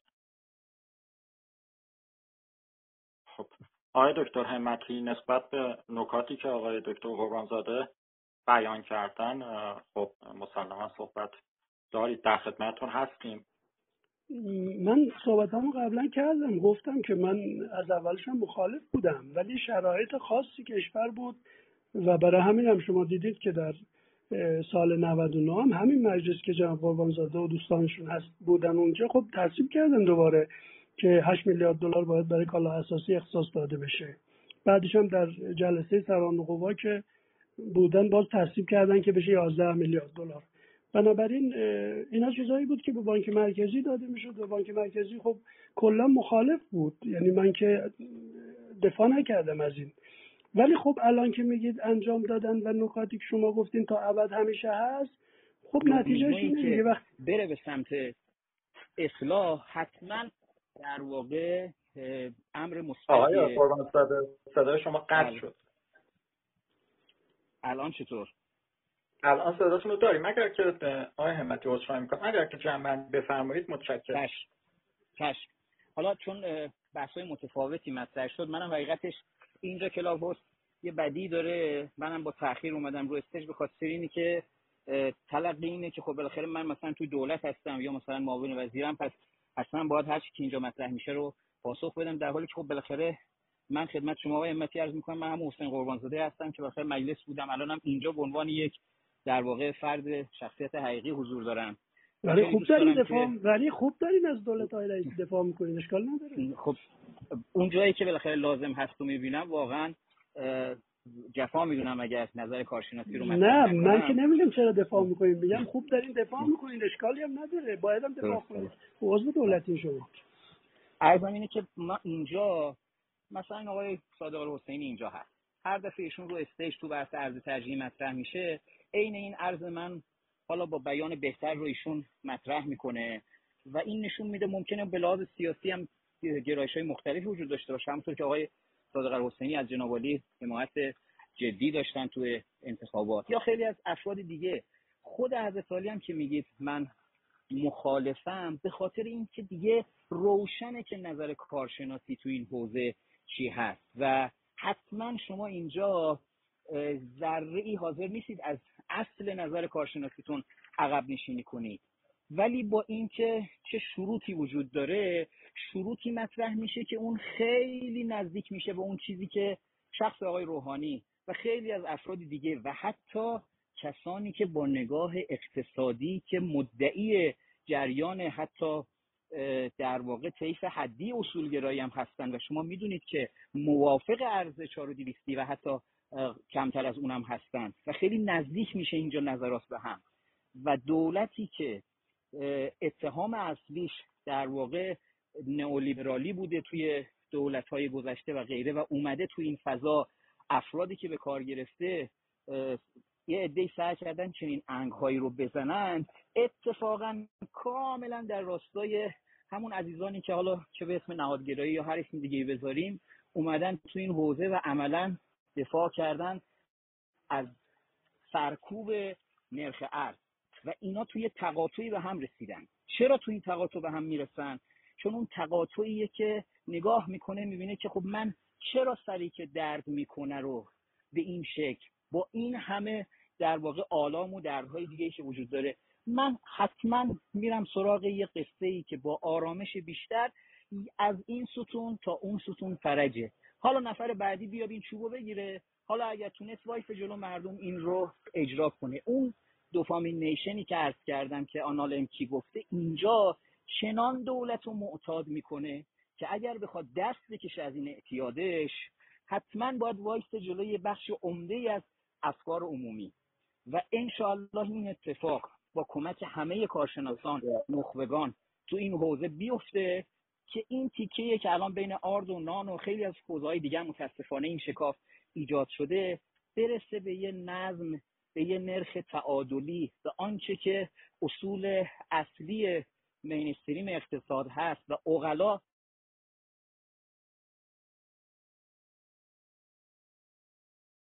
سپاسگزارم آقای قربان زاده صدای شما رو ما آقای دکتر رفتن آقای قربان زاده تو همین زمینه می‌خواستم شما یه توضیح می‌دید اگر ببینید یه چیز مهمی اینه که می‌خوام ببینم آقای در میگردم من به شما. اگر اجازه بدید یک لحظه این نکاتی که آقای قربان زاده بیان فرمودن رو یه بررسی بکنیم چون نکاتی داریم نسبت به فرمایشات ایشون نسبت به دولت فعلی و دولت قبل. آقای همتی شما بفرمایید. ببینید حالا آقای صادق الحسینی خب نظرات کارشناسی خودشونو میدن حالا طرفداری از من یا عدم طرفداری در انتخابات که اون یه بحث دیگه ایه من خواهشم این بود که با آقای قربانزاده این مسائل رو مطرح نکنن. آقای صادق حسینی خب حتما نظرات کارشناسی خودشونه و خیلی چیزاش ممکن نظراتش با من هم اختلاف داشته باشه این که دلیل نمیشه ما اینجوری برخورد بکنیم. نکته ای که آقای قربانزاده گفتن ببینید اون نکاتی که من گفتم نکات مهمیه. ببین اصلا بهش توجه نکردم. یکی از اون نکات اینه گفتم شما می‌خواین حذف بکنید اینو پک می‌کنید به در واقع متصل می‌کنید به نرخ نیما. الان که نرخ نیما با بازار از سی درصد اختلافه این رانتو می‌خواین چیکار کنید؟ و الان پاسخ بده دولت. می‌خواد چیکار کنه اینو؟ خب باید برای این فکر بکنه. نمیشه که شما در شرایطی که التهابات هنوز داری شما این انجام میدی بعد یه شکاف جدیدی دوباره ایجاد میشه. من که چیز دیگه ای نگفتم. من میگم اینها رو باید ببینید. من گفتم هنوز الان آقای قربانزاده من بگه خود آقای رئیس جمهور توی سخنرانیشون گفتن وزیر اقتصاد رئیس ایشون هم اعلام کرد. گفتن که دو ماه ما یارانه میدیم بعدش کپون میدیم. رئیس مجلس که ایشون قبلا مشاور ایشون بودن گفتن که ما نرخها رو دو ماه دیگه برمیگردونیم 1400 خب انجام بدن می‌تونن انجام بدن؟ من اینا رو دارم انتقاد می‌کنم من چیز دیگه نگفتم. من که گفتم از اول با سرادویس موافق نبودم. ولی الان شما از اجبار این حذف کردین نه بر اساس یک اصلاح قیمتی یا بر اساس اصلاح اقتصادی یا جراحی اسمشو گذاشتن. این که جراحی نیست که اگر در حال تغییر باشه نرخ که نمیگن جراحی که. بنابراین من خواهشم اینه. ببینید جناب آقا من ارادت ویژه دارم خدمت شما و اگر واقعا به این نکات توجه نکنیم ممکنه در عمل به جایی برسیم که نتیجه عکس بگیریم ازش. ما دنبال این هستیم که نتیجه مثبت بگیریم ازش. اگه قرار باشه شما حذف بکنید کالاهای مردم چندین برابر بشه.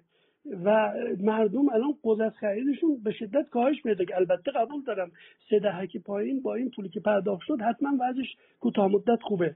ولی اگه تورم نتونین کنترل بکنید دوباره یه موزل جدیدی ایجاد میشه. من حرفم این بود که اگر می‌خواین اجرا کنیم به این سوالات اول جواب بدیم نمیشه که بگیم چون به این سوالات نمی‌تونیم جواب بدیم حالا انجام میدیم بعدا راجع به این سوالا جواب میدیم. این که نشد که. بنابراین من بحثی ندارم اینکه حالا در گذشته قصور شد یا نشد و اینکه چه کسانی تصمیم گرفتن که این باقی بمونه من وارد این بحثا نمیشم.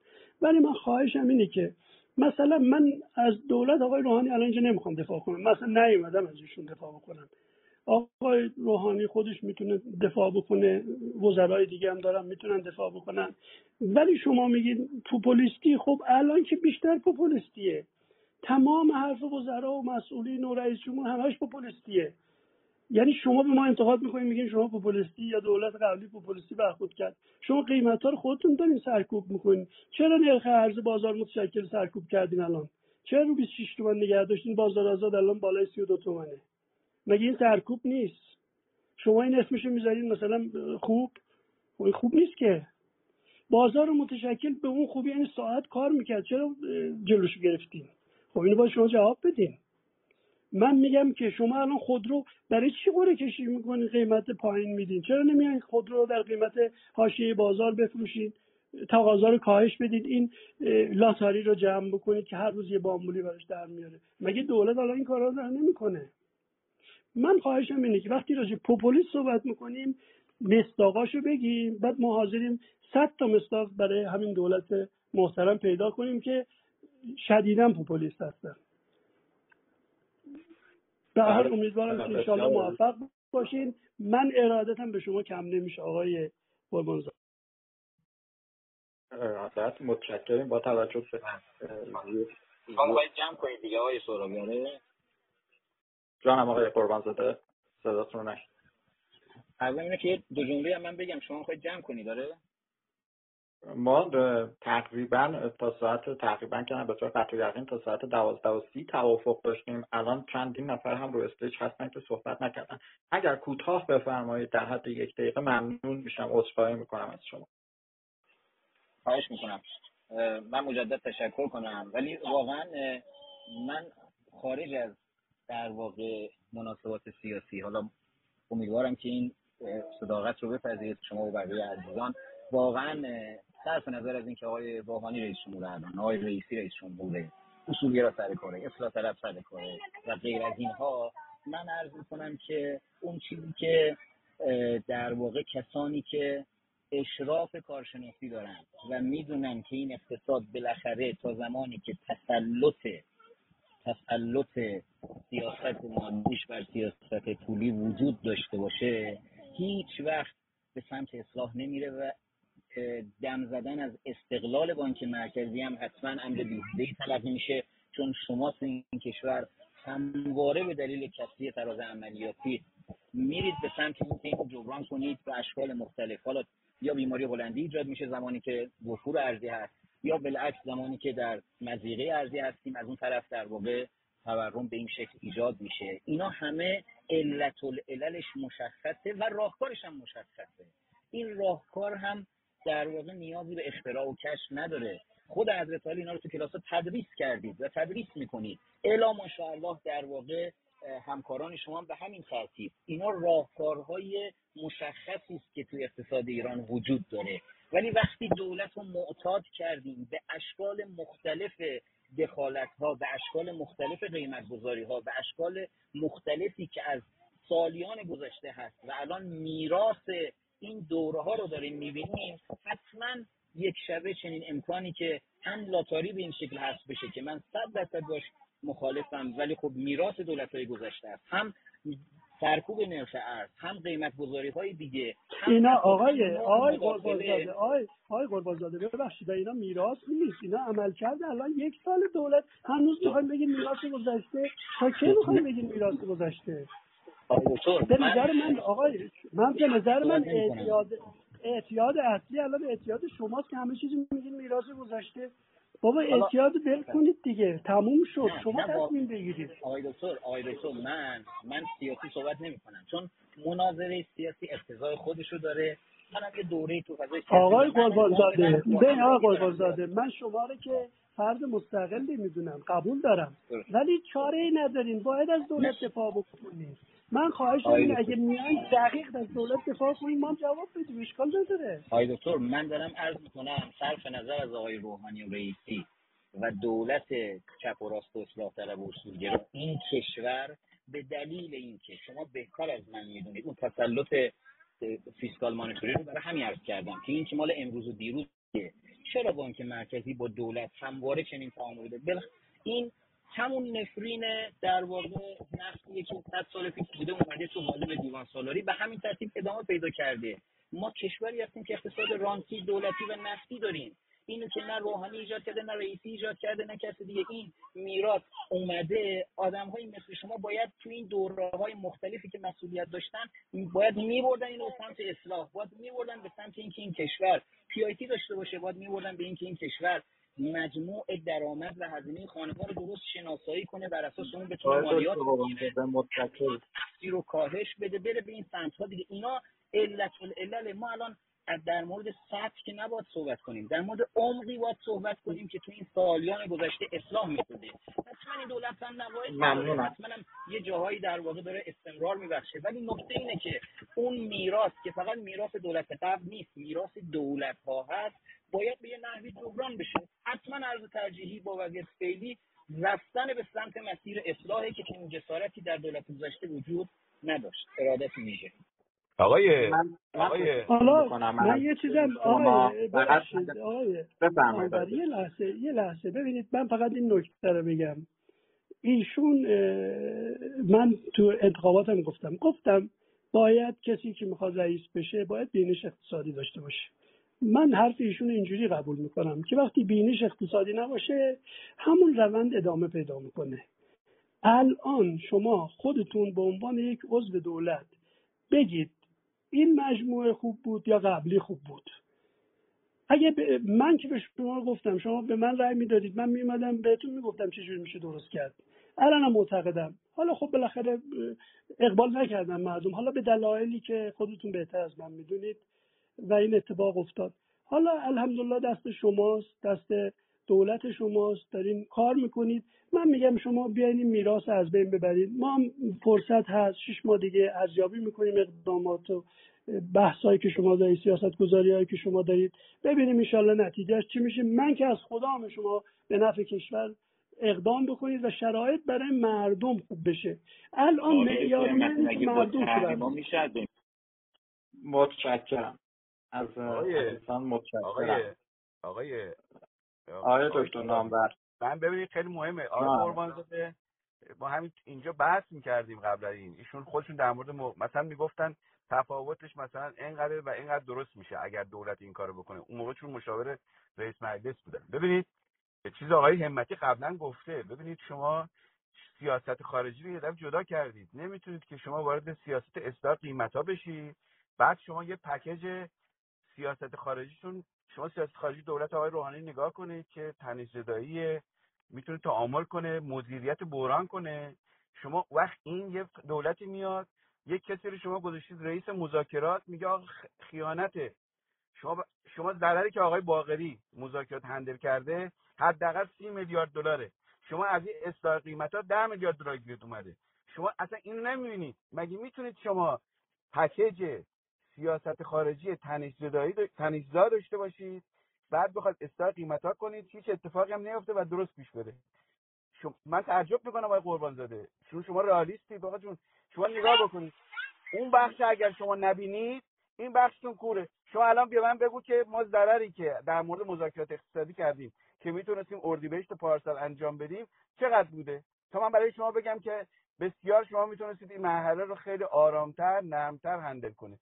اگر اونو شما نبینید اصلا نصف ماجرا ندیدید. حالا این به کنار شما بحث اصلاح قیمت ها تو خیلی موارد هست تو خیلی چیزا هست. اگر بخواید بر مبنای اقتصاد بازار عمل کنید خیلی چیزا رو باید انجام بدید. شما مدیری که می‌ذارید همینجوری که آقای دکتر همتی گفتن شما الان سه تا پارادایم اقتصادی اوردید دولت خب من می‌تونه اداره کنه. این ضربه اقتصادیش بیشتر از همین سیاستی که شما دارید. برای که سه تا یه ماشینی با سه تا جهت داره حرکت می‌کنه. معلوم ضرباتش سمگینه. اینو شما آقای قرمز من تعجب می‌کنم. آقای رئیسی نمی‌تونه جمع کنه. مدیریتش جور نیست بتونه جمع کنه. الان بخواید تو هم سیاست خارجی هم تو اقتصادی کاملا من, من آقای آقای من ارادت دارم از تعجب شما هم تشکر می‌کنم. ولی باید فرصتی باشه که من بتونم به فرمایشات شما پاسخ بدم. من تشکر می‌کنم. اگر که اجازه بدید ما استش رو ادامه بدیم چون یک بخش مهم از صحبت های آقای همتی هم باقی مونده که ایشون باید حتما این نکته رو بیان بکنم آقای قربان اما هفته دیگه ما خبرهای خوب داریم یه ماه پیش در مورد خصوصی دولت ولی خبری نشد. ما فکر کردیم هفته بعدش آقای دکتر منبن آقای دکتر منبن ما از خرداد ماه 1400 خب بهمون وعده خبرهای خوب دادم ولی چیزی که اتفاق افتاده این نبوده. اما آقای اگر اگر در واقع من وقت ندارم نه شما تیکه بندازید نه بقیه سوال کنن. اگرم سوال می‌کنید که انصاف و عدالت اقتضا می‌کنه که فرصتی برای پاسخگوییش وجود داشته باشه. و الا که میشه چشم من به شما وقت من چشم من حتما به شما وقت میدم آقای قربانزاده شما که در استیج کاپ خبر حضور داشتید ما دو تا برنامه اصلا به طور اختصاصی با خودتون رفتیم در رابطه با خدمت بزرگی که کردید در راستای خصوص سازی دو باشگاه استقلال پرسپولیس پس از 24 سال که واقعا تشکر می‌کنیم. حتما به شما برمیگردم و نکاتتون رو میشنویم. در کل استیج رو اجازه بدید بشنویم تحمل کنید و پس از اون برمیگردیم به شما در صورت میاد آقای نظری نماینده مجلس ششم سلام وقتتون بخیر. سلام عرض می‌کنم آقای سهرابی عزیز خدمت شما و عزیزان کافه خبر مدیران اتاق. به خدمت آقای دکتر همتی هم من عرض سلام و خسته نباشید عرض می‌کنم. من دو تا سوال دارم. یک سوالم سوال اقتصادی است یک سوالم سوال سیاسی است. آقای سهرابی سوال سیاسی هم میشه اینجا پرسید یا فقط سوال اقتصادی بکنیم؟ چون به حال عنوان اتاق بررسی مسائل اقتصادی کشور است. سوال سیاسی من می‌تونم از آقای برهمتی بپرسم یا نه؟ تمرکزمون رو مسائل اقتصادی هستش دیگه. حالا ایشالله سیاسی سیاسی داریم تا سیاسی. اگه خیلی به اقتصاد نزدیک بشه من جواب بدم. در مورد انتخابات بفرمایید آقای نه من نه. انتخابات الان بحث نمی کنم چون ضرورتی نداره انشالله شاید در یه فرصت دیگه راجع به انتخابات صحبت کنم چشم. من سوال اقتصادی از آقای دکتر همتی اینه. چون در استیج آقای دکتر نامور حقیقی هم تشریف دارن آقای دکتر همتی ایشون یه کار کاملا کارشناسانه رو با آمار اعداد و ارقام. راجع به اینکه این به اصطلاح هسته‌ای تاکنون چند هزار میلیارد تومن برای کشور صرف نظر از اون هزینه هایی که ما کردیم ضرر داشته. به عنوان نمونه الان وقتی ما تو تحریم قرار داریم ما نمی‌تونیم بیایم مثل سایر کشورهای صادر کننده اوپک و غیر اوپک نفت رو به قیمت جهانی بفروشیم. مجبوریم سی درصد چل درصد زیر قیمت بدیم.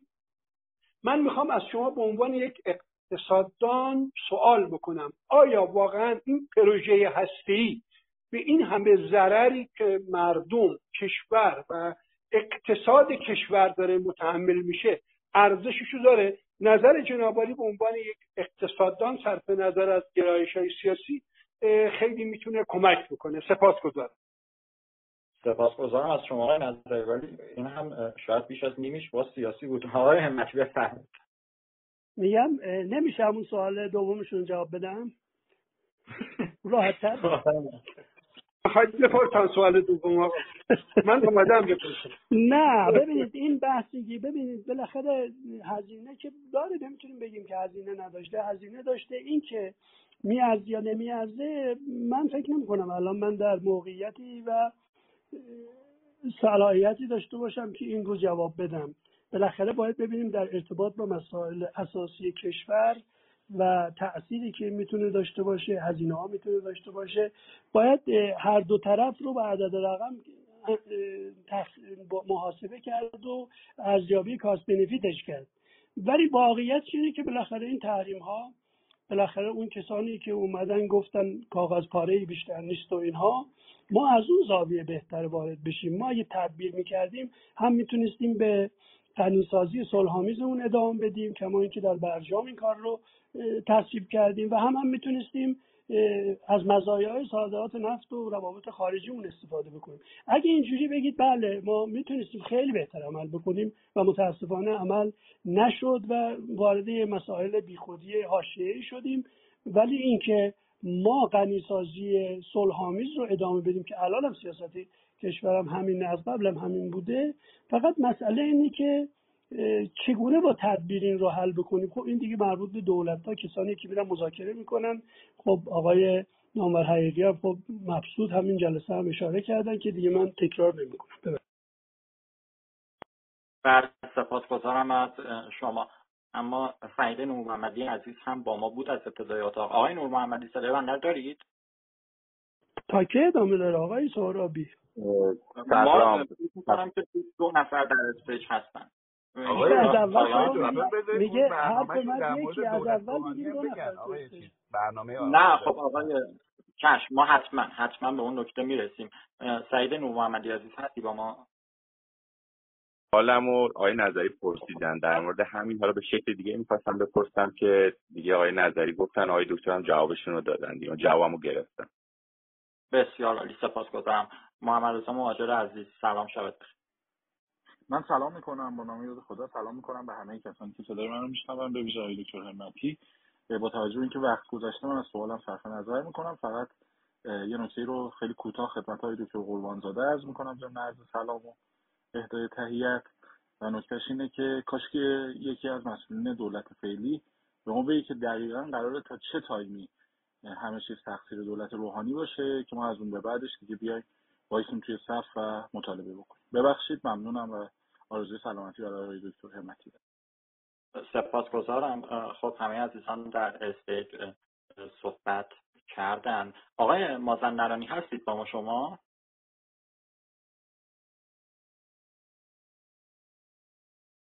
خب بسیار عالی. آقای دکتر همتی ما در خدمتتون هستیم. یک نکته خیلی مهم هم اون بحثی هستش که شما برنامه ای که در ابتدای ورودتون. به دولت با آقای روحانی دادید و در جلسه قبلی هم که خدمتتون بودیم بیان کردید که در جلسه بعد انشالله بهش می‌پردازید رو که امکانش هست برامون بازگو کنید. بفرمایید در خدمتتون. خیلی متشکر من چون قول داده بودم به عزیزان این رو مطرح بکنم. ببینید در دوی پنج نود و هفت که جناب آقای دکتر روحانی مسئولیت بانک مرکزی رو به من پیشنهاد کردن و از من برنامه خواستن. من یه برنامه چهار صفحه‌ای خدمتشون دادم و تقریبا اتفاقاتی که 98 99 در کشور افتاد 97 98 99 همه اینا رو به نوعی پیش بینی کرده بودم. می‌خوام بگم که تازه ما خیلی اینو کنترل کردیم این شد. یعنی روند طوری بود بعد از اون تحریم های شدید که این اتفاقات به دلایلی می‌تونست اتفاق بیفته. من اون دلایلش رو میگم. در این نامه من تاکید کردم. سیاست اقتصادی باید کشور را در موقعیت خطری نسبت به آنچه در حال وقوع است برسونه. یعنی چی برسونه؟ یعنی در موقعیت خطری که نسبت به اون چی که وقوع داره میفته باید سیاست اقتصادی اینو کم خطرش بکنه. سیاستی مبتنی بر افزایش تاباوری اقتصاد به این جمله که من در برنامه چهار سال پیش نوشتم. نگن ما حالا داریم تاباوری رو زیاد می‌کنیم. در مقابل تحمیل انزوای مالی و نهایتا شکست فشار آمریکا. این هدف برنامه من بود. نوشتن در این نامه ارزیابی کارشناسی از واقعیت های اقتصاد نشان می‌دهد. در هر صورت تحریم ها بر اقتصاد اثر خواهد کرد و کشور در یک افق 6 تا 18 ماهه. دقت کنید وقتی میگم 6 تا 18 ماه یعنی 97 و 98 در وضعیت بسیار شکننده از لحاظ متغیرهای اقتصادی قرار خواهد گرفت. اینه من دوم مرداد 97 نوشتم نه 99400 در ادامه نوشتم به نظر من هدف اصلی تحریم ها ایجاد یک ابر تورم افسار گسیخته از بین بردن سرمایه اجتماعی دولت و حاکمیت در اداره امور کشور است. سیاست های کلان اقتصادی سالهای گذشته کشور را در لبه پرتگاه ابرتورمی قرار داده است. کسری بودجه مزمن اتکاب درآمدهای نفتی عدم اصلاح نظام بانکی و بیراهی کنترل های قیمتی وضعیت شکننده امروز را به دنبال داشته است و تحریم ها که البته هنوز به مرحله اجرا در نیامده است تنها حکم ماشه را در این میان بازی کردن یعنی من گفتم تحریم فقط ماشه است. بقیه مشکلات اقتصادی انباشته شده. در ادامه نوشتم. دلیل اصلی افزایش قیمت ارز در نیمه اول سال 97 عدم کنترل نقدینگی ایجاد نقدینگی جدید توسط شبکه بانکی و عدم وجود جایگزین برای سکه و ارز است. قول عظیم نقدینگی انباشته در حسابهای پسنداز به سرعت به نقدینگی در حسابهای جاری تبدیل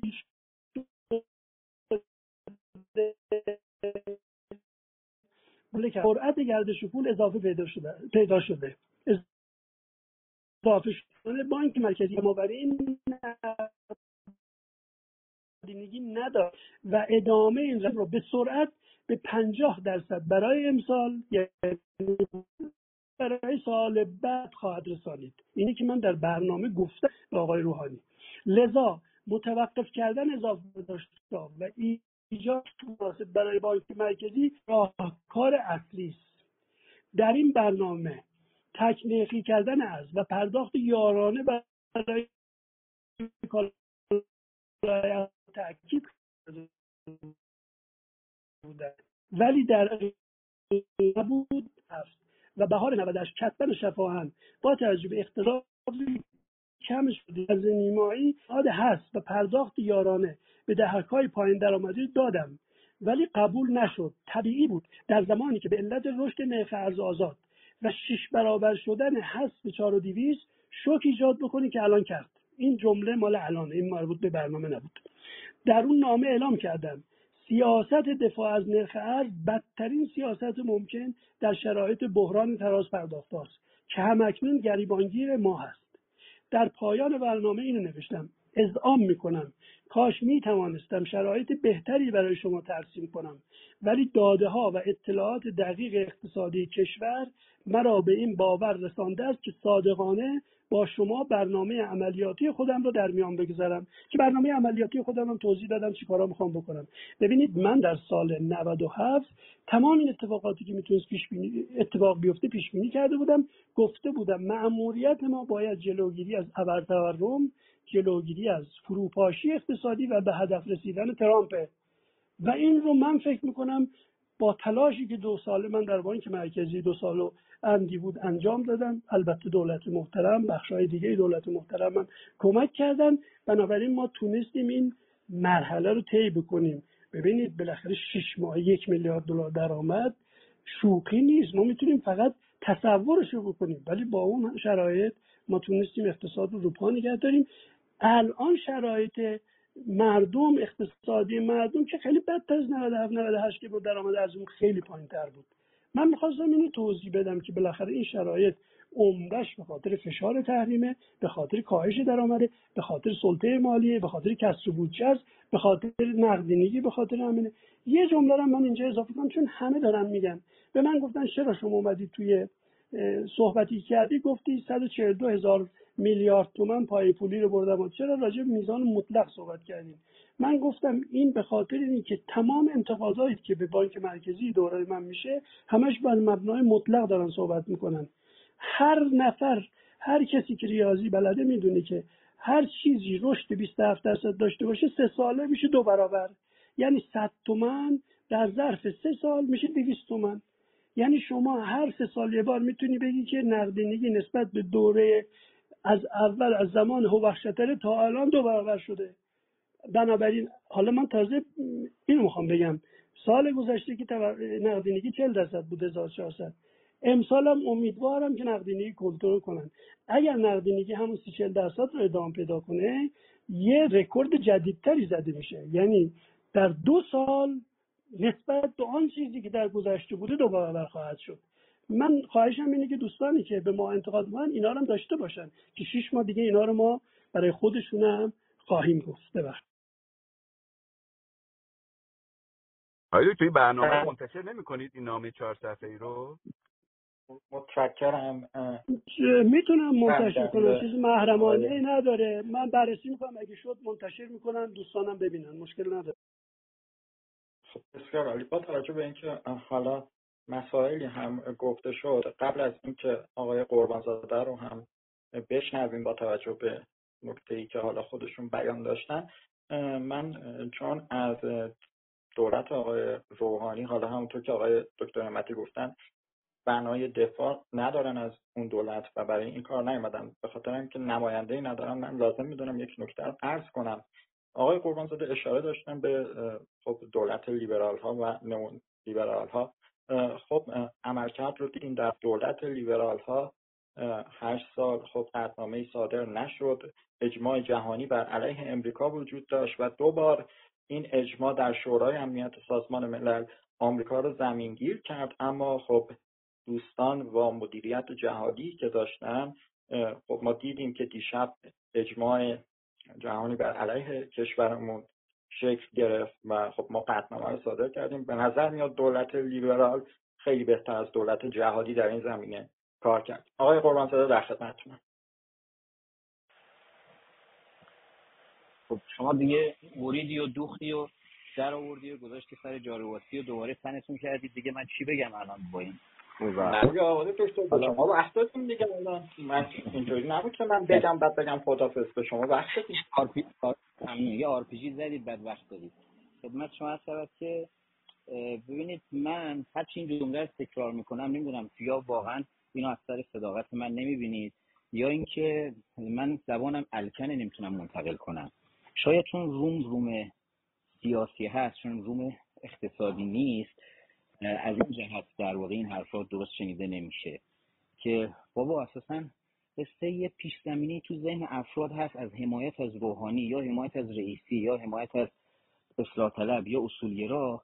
این عینکه اصلا اجازه نمیده که ما در واقع این مریضی اصلی این بیمار رو ببینیم. و دائما می‌خوام اینو یه برچسب بزنیم انگ بزنیم بگیم که آقا این مال این طیفه این مال این طیفه یا این مال این فرده. اینی که من میگم مال کل در واقع دور اخیر این رو در واقع واقعیت علمی موجود جامعه هیچ ربطی به نداره که من بگم این مال در واقع دولت های جدیدی که میان میندازن گردن دولت قبل. بگیم آقای روحانی گفته احمدی نژاد. الان آقای رئیسی داره میگه که مال دولت روحانی. بعد در واقع نکته برادرمون آقای ماجری رو پاسخ بدیم که خب تا کی می‌خواد بگید اون اصلا تا کی می‌خواد بگید یه لفظ سیاسی یک در واقع موضعگیری مناظره‌ایه من برادرانه صادقانه دلسوزانه دارم عرض می‌کنم این کشور مشکلاتی که وجود داره در هر دولتی با هر گرایش سیاسی توی مسیری پیش رفته متاسفانه که جا پای هم گذاشتن این از حیث اقتصادی کاملا یکسان عمل کردن در راهبردهای کلان در کیفیت سیاست گذاری اقتصادی.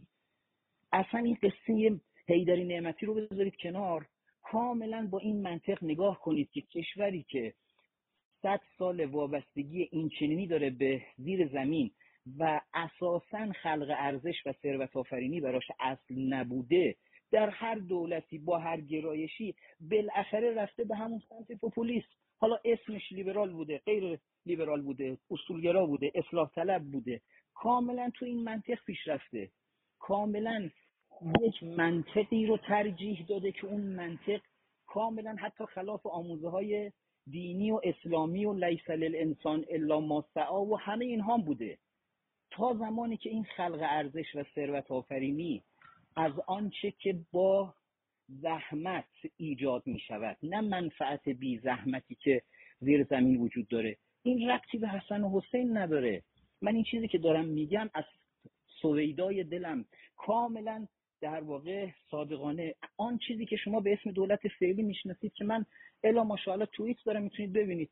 خب من تو همین دولت این لاتاری رو نقد کردم تو همین دولت قیمت گذاری رو سراحتا دارم عرض می‌کنم. اینا که ابایی وجود نداره. یه حریتی یه آزادگی یا آدم ها دارن یا ندارن. اگه دارن تا زمانی که مسئولیتی دارن نگاهشون رو تغییر نمیدن که.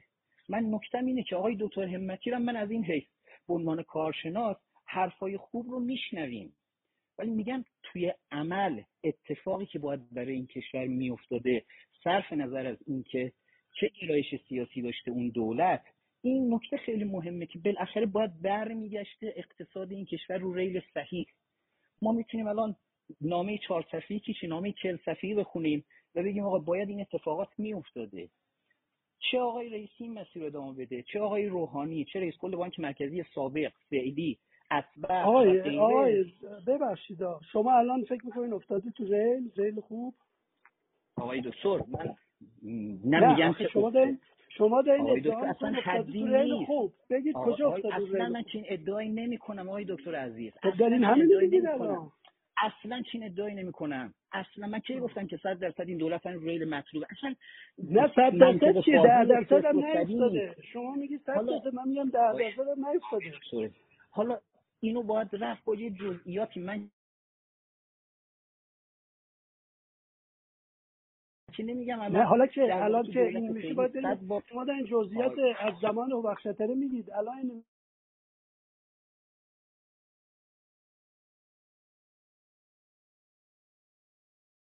من همیشه هم میگم تازه جراحاش هم باید واقعا جراح باشه اینا که جراح نیستن که. ببین آقای من مناظره سیاسی نمی کنم خب سیاسی می‌کنید. نه اصلا به, به, حضرت عباس اینجوری نیست. به حضرت عباس من سیاسی صحبت نمی کنم من صحبت های شما دارم میشنوم بالاخره می‌فهمم شما چی دارین میگین. آقای قربانزاده من بشه. بفهم ببینید خب آقای قربانزاده شما نکتتون رو بفرمایید تا جمعنی کنید آقای همچنان بشید بفرمایید دکتر. من من شاید زیادی صحبت کردم یا اصلا این روم روم آقای دکتر همتی فقط دوستان با سوال می‌کردن ایشون پاسخ می‌داد. شاید نه روم من نیست روم من نیست آقای بالاخره اسم از تعالی ماشاءالله میدرخشه بالا. شما اگر شما اگر به منم رأی می‌دادی اصلا کل مسئله حل می‌شد روم و بقیه‌اش مال من بود. مشکل نداشت. کمک شما این دغدغه رأی رو اگر بذارید کنار الان ما خیلی راحت‌تر با شما صحبت من اصلا راجع به رأی صحبت نمی‌کنم. شما دارید مقایسه دولت ها می‌کنید من اصلا با دولت مقایسه نکردم. آقای دکتر کلا این قصه آفت این پابلیک چویس رو شما درس می‌دید. این منطق نظریه انتخاب عمومی این اون اتفاقیه که هر کسی توی دنیا تو هر منطق اقتصادی بیاد به این سمت. که بخواد دسترسیش به ثروت عمومی چنان گسترده باشه که بخواد اقناع افکار عمومی رو داشته باشه خود به خود میره تو این منطق تو این منطق دیگه چشمشو میبنده بر نظرات کارشناسی چه در واقع زاهد چهل شب تهجد داشته باشه چه کسی باشه که سکولار و لایک باشه و غیره چه اسمش اصولگرا باشه چه اصلاح طلب باشه چه دیندار باشه چه بیدین باشه. منطق اقتصادی خودش رو تحمیل می‌کنه به دولت ها و دولت ها توی مسیری قرار می‌گیرن که جای دقیقا پای قبلی می‌ذارن به دلیل اینکه نمی‌خوان اون کاری که در واقع یک تنشی رو ایجاد می‌کنه یک صعوبتی داره. حتما مالیات تورمی تحمیل کرده به مردم یه سهولتی داره. به آسانی اتفاق میفته حتما این دولت هم می‌تونست این کارو بکنه تو این مقطع. چاپ کردن پول که کنترل نداره که. به اشکال مختلف می‌تونه آقای آقای قربانزاده مگه این دولت کم کم پول چاپ کرد؟ میگم نه در مورد همین ارز ترجیحی دارم عرض می‌کنم. نه نه پول, کم چاپ کرد؟ حالا تا پایین اگر نقطه بذارید دکتر پول چاپ کردن و آقای دکتر همتی تو افکار اون بله. میشون آقای رئیسی دائما ادعا می‌کنه که ما پول چاپ نکرده. این همه یه توضیح بدید مردم متوجه بشن. مشخصا در مورد همین ارز ترجیحی دارم عرض می‌کنم که مگر نمی‌تونست مگر قبلا همه آنچه که داده می‌شد همش ارزش در واقع با کیفیت مرغوب موجود بوده؟ خب خیلی جا همین اتفاق افتاده الان می‌تونست مضاعف این اتفاق بیفته. به جای اینکه درگیری آرد و نونوا و مرغ و گوشت و غیره به این شکلی که شما می‌بینید حتما می‌شد اینا رو با همون فنره نگه داشت به این ترتیب و بگیم آقا از این ستون هم بریم جلوتر ببینیم چه اتفاقی میفته بالاخره از این ستون به این ستون مشکلات رو به این ترتیب محول کردن به یه دوره بعدی که صعوبت داره ولی نه در اون سطحی که دولت رو به هم بریزه. حتما می‌تونست این اتفاق بیفته. ولی نکته اینه که شما تو این موضوع با, با واقعیتی روبرو هستید. که اصلش رو نظر کارشناسیتون تایید می‌کنه. حالا ممکنه در شیوه نحوه نقد هایی که وجود داشته باشه همه عرض من توی یه جمله خلاصه میشه. همه اقداماتی که دولت ها انجام میدن یا یا در راستای یک اقدام پایدار برای اصلاح اقتصادی ریشه هست یا نیست. این آنچه که ما در دولت های گذشته دیدیم و در دولت فعلی مسیری بعضا وجود داره که در راستای این اصلاح پایدار اقتصادی نیست. این که قیمت گذاری الان وجود داره حتما این نقد منم هست. این نوع دخالت من رویداد بینالمللی برگزار کردم. آدمای مختلف از داخل و خارج و همه اینها اومدن گفتن آقا تا زمانی که کیفیت سیاستگذاری اقتصادی به این شکل اصلاح نشه واگذاری دارایی های مردم به بخش خصوصی حتما به سرانجام مطلوب نمی‌رسه. اینا رو ما جار هفته. آقای سهرابی در حد ده ثانیه من می‌تونم یه مطلبی رو خدمت آقای قر- قربانزاده بگم بدید یک اجازه بدید یک لحظه. بله حتما. اجازه بدید فقط ما چون می‌خوایم گذر کنیم و صحبت آقای دکتر همتی رو هم بشنویم. من فقط آقای قربانزاده در حد سی ثانیه فقط پاسخ می‌خوام نسبت به این سوال که آقای رئیسی رئیس جمهور محترم در مناظرات سال 96 اه، زمانی که اومدن بیرون در مصاحبه با دوربین های صدا سیما یک پیشنهاد دادن به رئیس صدا و سیما. گفتن که یک مناظره بین این دولت و دولت قبلی برگزار کنید تا مشخص بشه تا کی می‌خوام بگن تقصیر دولت قبلی هستش. می‌خوام بدونم چرا الان دولت خود آقای رئیسی به این سندروم دوچار شده و دولت های قبلی رو مقصر می‌دونن؟ ای کاش به جای اینکه سی ثانیه به من وقت بدید همون چند ثانیه‌ای که من پاسخ اینو تو عرایز قبلیم گفتم رو بهش توجه می‌کردید که بابا من میگم تو این موضوع.